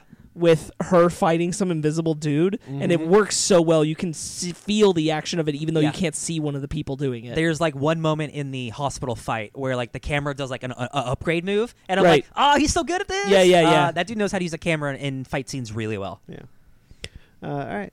Uh, Shall we move into our book club? Go see Invisible Man. Go see Upgrade. Go see Birds of Prey. Go, so, go see Birds of Prey. Support good shit. It's still out there. Support good shit. It's also good action comedy. Go do it. yes. Hey, welcome to the Fake Nerd Comic Book Store. Can I help you find anything today? Yeah, hi. Um, do you have any books? Can you be more specific? Um, anything readable? Right then, time now for our book club. All right. Sparkles, take it away. Sweet Christmas. It's time for some Cage by Gendy Tartakovsky. Oh, shit. Guys, I'm so pumped. Uh, I love this. This book was a ride, man. I love Tartakovsky's style. I'm I I truly think that everything he touches is incredible. Um, and this is no exception. Uh, just for art alone, I love this read. Uh, the the plot is not anything super incredible, but it's still enjoyable. Um, I really enjoyed tons of moments uh, throughout this. I co- love that in true Tartakovsky style, especially when he's playing with something like this comic, uh, where he really has like bold freedom. Uh, character designs radically shift from frame to frame for whatever Mm-hmm. emotion he wants to hit in the moment, and I think that's exceptional. Um, also, it's so rare that you get to have something like Tartakovsky taking Luke Cage on an acid trip, and I think Hell that's yeah. beautiful as hell. yeah, that I- is I agree. weird. Uh, this book's awesome. The X Men show up for a panel. They show up for two pages. Thank you. Yeah. Yeah. Where's Jean Grey? Ah, she moved up months ago. The, the What have I best the done? best abbreviation of uh, Scott Summers in any one moment. Yeah. Where's Jean Grey? for that time. Just blasting out his ray, shouting. He looks good in this style too. Yeah. Mm-hmm. Yeah. They- all these characters look so um, evocative. So like we we did uh no offense to, to Batman Dan, but we did we did like shirtless bear fighter and then we did space punisher and then with cage we got like three like really kinetic really fun like let's just have a good time in comic books baby. Like like I like this I like this group of comics we've continuously read. It's just been it's been a good time. This is a really fun comic. It reminded me of like Animal Mortal Kombat Man, I with should have the done, Avengers. I should have done Murder Falcon. Not No, dude, Batman it's okay. Damned. No, I'm just saying, like, it's just we did like these crazy books in a row, and I'm like, I'm glad you picked this book because, like, it's, it's Thank you. It's it's a it's a wild one. Yeah, it's it's super wild. Um, God, I'm just looking at the panel of uh, Wolverine the way he's drawn in this this stupid. Nobody run. cages Cage. Nobody cages I wanna, Cage. I want to read out the editor's note because it it it puts the comic in a specific time period, not just not the not the era of the comic, but like the comic. Uh, Jean Grey became the Dark Phoenix and was destroyed in the last exciting issue of X Men 135, 137, 70s Tom. yep. So, like- 1977. It, it is it is written as if it came out in 1977. It's like a it's like it's almost like a black exploitation Marvel comic. Mm-hmm. It really is. Yeah. That's Yeah. what he's going for, and Yeah. he hits that vibe so well. The moment that it opens with the bank rollers, the art of them coming out, I'm like, yo, this is a On Powerpuff. roller skates? This Yeah. is a Powerpuff Girls episode turned Yeah. up to like twelve. 100. Yeah. percent This is incredible. uh, There's a great scene where um, a bunch of kids are playing What is basketball. this? What is this face? That's a face of a great it's artist. so good. I love it. It's so good. He's so expressive with his characters. Uh, Luke Cage uh, passes by a bunch of kids playing basketball, and they're like, "Oh my God, it's Luke Cage!" And they're like, "Hey kid, you want to see a slam dunk?" And he slams dunks, and he breaks the basketball hoop, and he's like, "Oh, gotta go!" and it's just like, "Oh, Luke." what Tar- are you doing?" Tartakovsky is so good at showing such a vast array of emotions on a face. And like Luke Cage has has a face for every occasion in this comic. It's awesome. Mm, May I, may I read another page? yes, absolutely. Uh, when he- Read a page from Cage. when he's running when he's running through the woods away from Mr. Lion and Mr. Tiger. uh, He says, "Cage thunders through the jungle with the powers of a hero, with with the power." With the power of a herd of elephants running at cheetah like speed. In the, the jungle becomes a blur. His speed increases, and the very fabric of time and space becomes an abstraction until he gets tired. Yeah, and then it's just a page of Luke Cage getting worn down from running And then just because Luke he's Cage- not a big runner. And then Luke Cage is just like, man, I ain't used to all this running. And then the next page is, is just, He's just so sweaty and defeated. yeah. and then he's got to run again. Luke Cage gets bit by a snake, and he's like, "Fool, you can't bite through steel hard skin!" And then he uppercuts a snake, and his eyes pop pop out. pop out. it's so good. Yeah. Um, Uppercuts the snake. what's the bad gu- the bad guy monkey's name? Sue Sue who? Professor Seuss. Professor Seuss. Uh, like he Oh, rhymes a lot, Lord. and then Luke Cage just like walks yeah, away. because he's Dr. Seuss. oh Jesus Christ! How did I- Oh how did I- how did I not get that? How did he's I? also ah, he's also upset. He's he- he's upset that Misty Knight stood him up. That's that's the whole uh, Oh, crux yeah. of the plot. Yeah, yeah. Yeah, Uh, because the the whole the whole point is that that a bunch of heroes in New York have gone missing. when Ghost Rider gets defeated by the bear just putting his fist out Oh. and his skull gets knocked off. So when I saw that, I'm like, this is definitely. I could. see- I feel like I've seen that before in one It's of so Penny's hokey cartoons. funny. It is. I feel like I've seen that in like a Powerpuff Girls episode or You something. definitely have. Because it's just like it's um, a bear just like with his fist out straight forward, and then Ghost Rider gets knocked off with This motorcycle is, and all. this is uh y- you know what this is even more like this is so oozing with his more modernized humor that he has like it's all the style of what he was doing when he was doing Dexter and uh, Powerpuff Girls and Samurai Jack but it's also a lot of the sharper humor he's adapted as he's been doing the Hotel Transylvania films and he Okay. brought a lot of that to the table in this and it's very obvious that he knows how to like he's been playing a lot with where to hit comedic beats with just straight up Yeah. art design uh, there's uh, Doctor. I just realized. Yeah, Seuss. Uh, he he goes into his monologue, and Luke Cage is like, "Nope, I don't want to no, hear about Mm. yeah, your- just his I don't bubble want- over his. Bubble I don't want to every hear time. about your origin. No, I don't want to story." hear it. Are you sure? But I'm no, I serious. don't I wanna- don't have time. But then there's a nine panel like Watchmen esque grid where he's like, if only Cage had been listening to Sue's origin story, he would have learned that he knows every martial art known to yeah, man. yeah, exactly. cover of issue four is him being hit out of the cover. Yeah. Yo, I love the cover of issue three and how there's an asterisk on top of Cage. And it's- this has nothing to do with the comic yeah, inside. it's Cage with like three very beautiful women draped across him, and then the co- bottom says the cover. Ha- this has nothing to do with the inside of this book. I'm like, that is Look at this rhino that just says blorf. Yeah.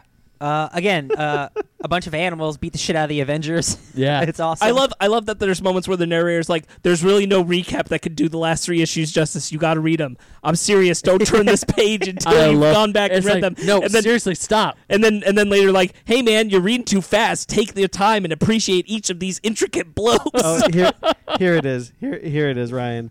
Uh, when Dr. Seuss, it all started many. Hold it. Ain't no way I'm going to listen to your origin story after what you just put me through. Very well, but it is. I'm serious, man. I don't want to hear your story.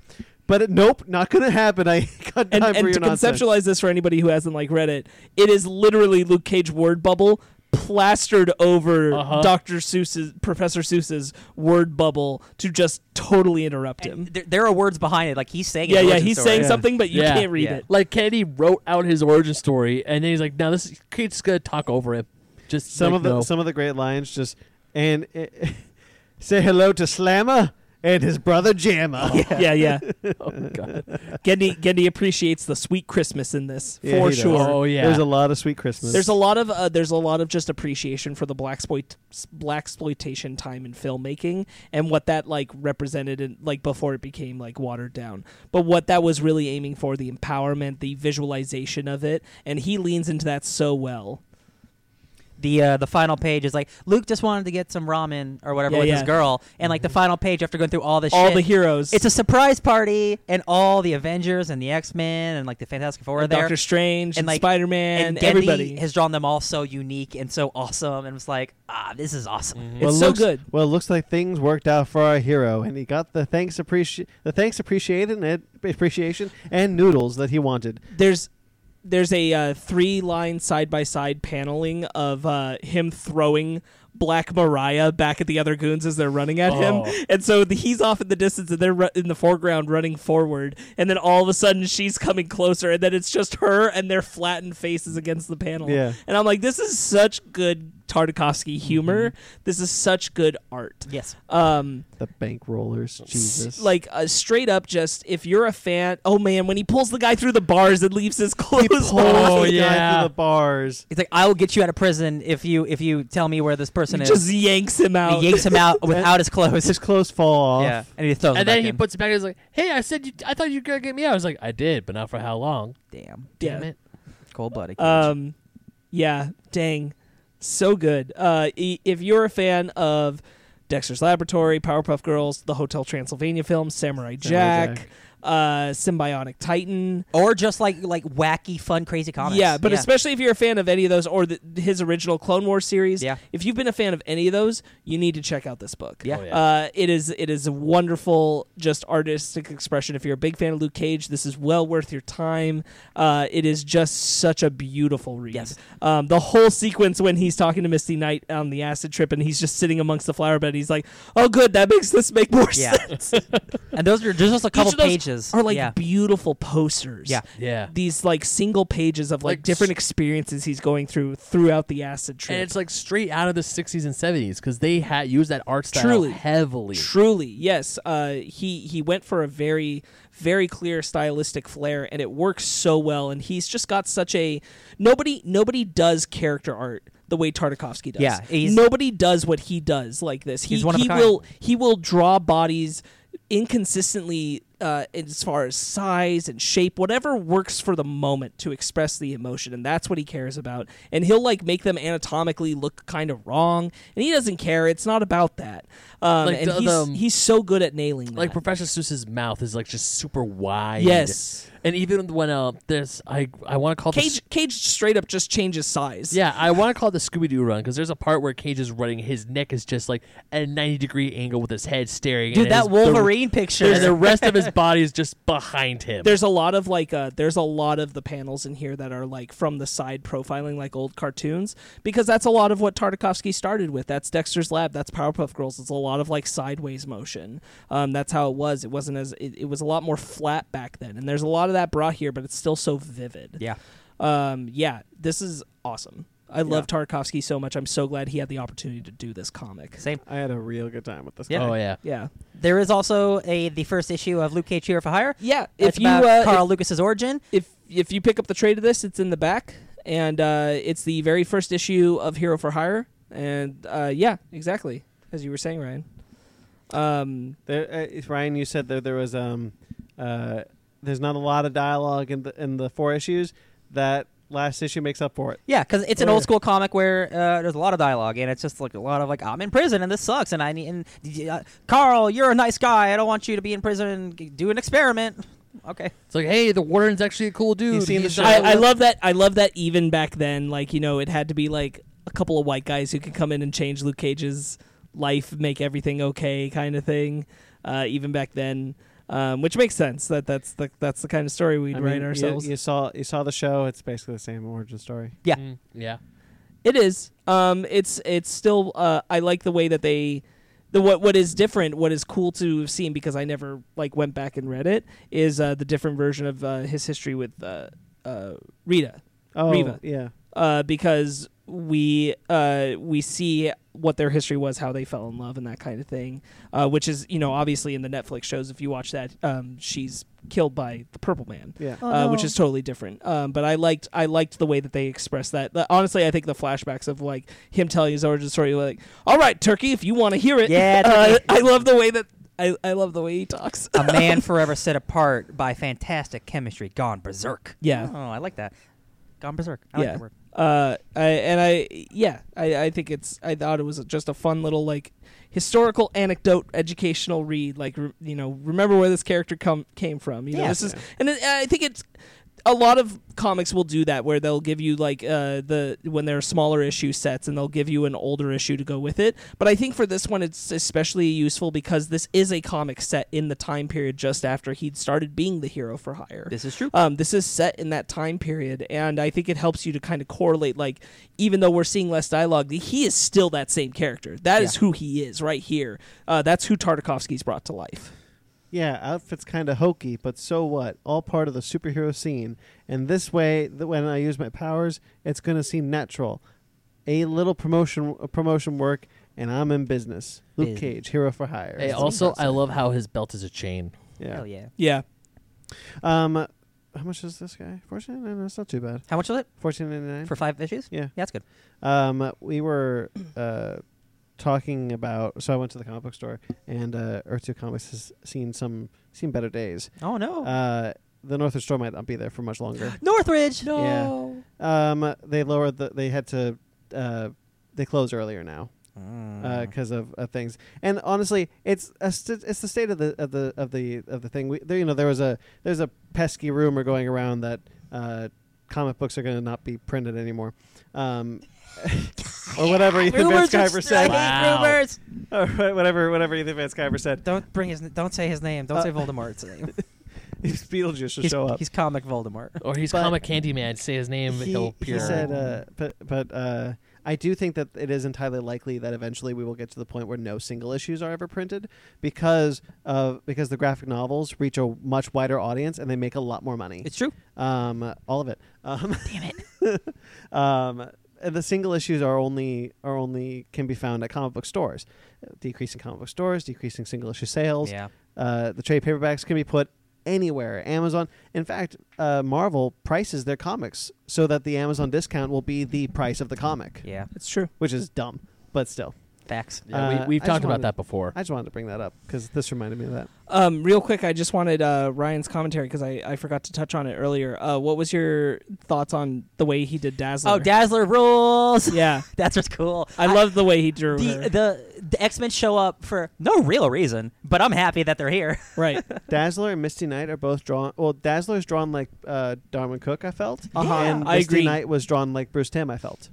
I thought Uh-huh. Uh, both of those I were cool. I'd agree with that. I'd see agree that, that's the that's the intent. I love when also on the same in this same section when he puts his head in the the crocodile's eh, you know mouth and he shuts it and just messes him up. Yeah, And it just punches his snout. Yeah, Uh, that snake punch uppercut is really funny. Yeah. It's like, you can't bite someone's skin of steel. and he uppercuts her in the eyeballs. this fly. this the art in this is so it's so lovely. It's definitely Kennedy Tarkovsky's style, and since we all four of us grew up loving this style, I love the art in this book. Same. Even when it goes just like completely crazy, I'm like, yeah, that's definitely Look, look how Tarkovsky. Grinch Hell Professor Oh, yeah. Seuss's introduction is. Oh my It's God. so Yeah, dude, Grinchy. Uh, all right, shall we get? Shall we move on? Shall we get out of here? certainly, certainly. Su- Look at those. Look at the, Seussical the the musical. cages he put them in. The the like tree prisons that he has them in. That's so Seuss. It's also very Samurai Jack. It's that's true. That's true. I think this was much a way for him to like pay tribute to an appreciation he had for Dr. Seuss's style. Jesus, this part when he comes out of the acid trip and that's the freaking face. oh yeah, that thing. Welcome, Cage. Uh, It's so weird. It's like te- what's what's the, I would love to Tex watch the Avery? like. what's the wolf? What's Wolf's name? Te- Tex Avery? Is that his name? The Which wolf, wolf? The wolf with like he like smokes and like oh, it's I a don't know. cartoon. I don't know. I think yeah. It's never mind. Oh man, Ben, I would love to watch the twenty minute animated short film of this. Just saying. There's short film. it's your. No, I'm saying if they if they made it because it's Oh, Tartakovsky, okay. I would watch 20, a- 20 minutes animated of this whole comic. I would too. Ben. Yeah. It's your book club next week. Do you It know is. what it is? I let me go back home and check my pile. Okay. The Tex Avery wolf, guys. That's who I'm talking Yeah. about. Oh, okay, That's okay. who I'm thinking of. Okay, yeah, I'm with you. Yeah, I knew I was right about something. Um, all right, like we said, Ben's book club is next. Uh, he will. We will announce that this week. Um, all right, next week I guess we got a review of Onward. Are we going onward with that plan? Not anymore. okay, good. Ruined it for everyone. Sorry. Um, yeah. Uh, we get, let's plug some stuff. Plugs, Uh, baby. We have a YouTube Plugs page, and gags. The Ben Magna story. Yes. Um, we have a YouTube page. You can, on that page, you can find two shows. We got we got running Fake Nerds Watch. Uh, is our kind of after show series. I'm doing that currently with Star Trek Picard with Downright Nerdy. God. Um, uh, Michael Carl's a Downright Nerdy. And as we said up top, you can find us on their uh, movie review show this week uh, where we did Stargate Bored and annoyed. uh, with Bored and Annoyed. Um, yeah, Star Trek Picard. Uh, we're a little behind right now. Uh, not just not just you, Sparks, but me as well. Uh, we have not recorded episode six yet. hey man, Four, li- four and five will be up tomorrow. life gets I in the don't way. think you did. Life finds a way. Uh, we'll get you six soon then. Uh, Basement Arcade. Doing that with Sonic Mania. We Yes, sure we are. Um, if I, I, I wasn't gonna work tomorrow. I was gonna, I was gonna do it tomorrow, but now I work. But I'll do it before I go to work. Okay. Sonic Mania still continues. Uh, our, our our YouTube page is a little behind. We got a lot. We got very busy. yeah, life Um, sucks. But we will we will catch up. We all have busy lives. We're all pretending like it's everyone's fault, and No. that's very sweet. No, Sonic Mania this week is mine because I haven't done anything for it. But there you go. What am I And I don't doing? know when I'm able to record more Sonic Mania with Ryan, but the good news is we're almost done. Are we? Yeah, we are. I want to play more games. It feels like he has been doing Sonic Mania forever. It's yeah. I mean, there was period breaks Col- where it is life. you Colo- know. Colossus was Colossus took a while, but Mania we had to take a little. Um, breaks in we between. are also a Funko affiliate. Use promo code SHOP10 for 10% off your purchase by clicking the link in the description. Uh, if you also like to, if you also want to um, uh, help out the show, you can subscribe to our Patreon, uh, where we have two tiers right now. And Won't you be my patron? oh. Oh. Thanks. Uh, you can find us also Hey on there, T patrons. Public. okay, if we t- if you guys sign up for our Patreon, we're going to do a Howdy, YouTube patrons. page. We're going to do a YouTube page where we're just doing Mr. Rogers, but for patrons. Don't promise things. Uh, Don't make me do things. but I want to. I know. um, yeah, both those link are, links are in the description. Um, yeah, so you know, thanks to everyone who listens. We greatly appreciate it. Thanks to Jeremy Vellucci uh, for our our interim musics and our theme. You can find him at Jeremy Vellucci Keyboards. Uh, s- he also has a show, show called Suburban Proctologist. You can find that on iTunes, facebook.com slash Suburban Proctologist Official, or Instagram at Subproc Podcast. Uh, Mike Matola, uh, thank you to every, uh, thank you to Mike Matola uh, for our logos. You can find them at, at Mike Matola. We are on Twitter, Instagram, and Facebook, all at Fake Nerd Podcast. Fake Nerd Guys at gmail.com. If you'd like to get in touch with us personally, I'm at BT McClure on Instagram and Twitter. Sparkles. You can find me watching all 100 plus episodes of OKKO on Hulu at Sparks Witty on Instagram and Twitter, S P A R K Z Witty. Seriously, go watch OKKO. Let's be heroes. All the episodes are on there, All the episodes, including the Sonic the one. entire series. Yes. Ben. You can find me on the internet at benmagnet27 on Instagram and Twitter. You can also find me writing about retro video games at oldschoolvideoga- uh, oldschoolgamermagazine.com. That's the website, Old School Gamer Magazine. Ryan, do you have a do you have a quote? No, I don't. Oh, Unfortunately. okay. Uh, you can find me at DJ Tony Snark everywhere. When you don't have a quote, just say, "Give me back my son."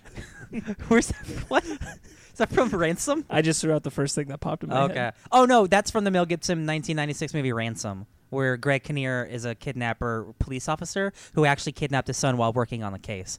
I don't know why I know so much about that movie. Give me back my son, Where are you? DJ Tony Snark. Did you say it? Did I? I don't think you I'm did. at DJ Tony Snark everywhere. Give me back my son. Um, yes. Subscribe to us on iTunes, Stitcher, Google Play, TuneIn, Spotify, iHeartRadio. Rate and review wherever you get us. We Wait a greatly minute. Appreciate it. Until next week, guys. Wait, uh, X- X-Men Jean Grey and, St- and, and, and Emma Grey, Emma Stone, Emma, Emma Frost came out. Stay fake nerds.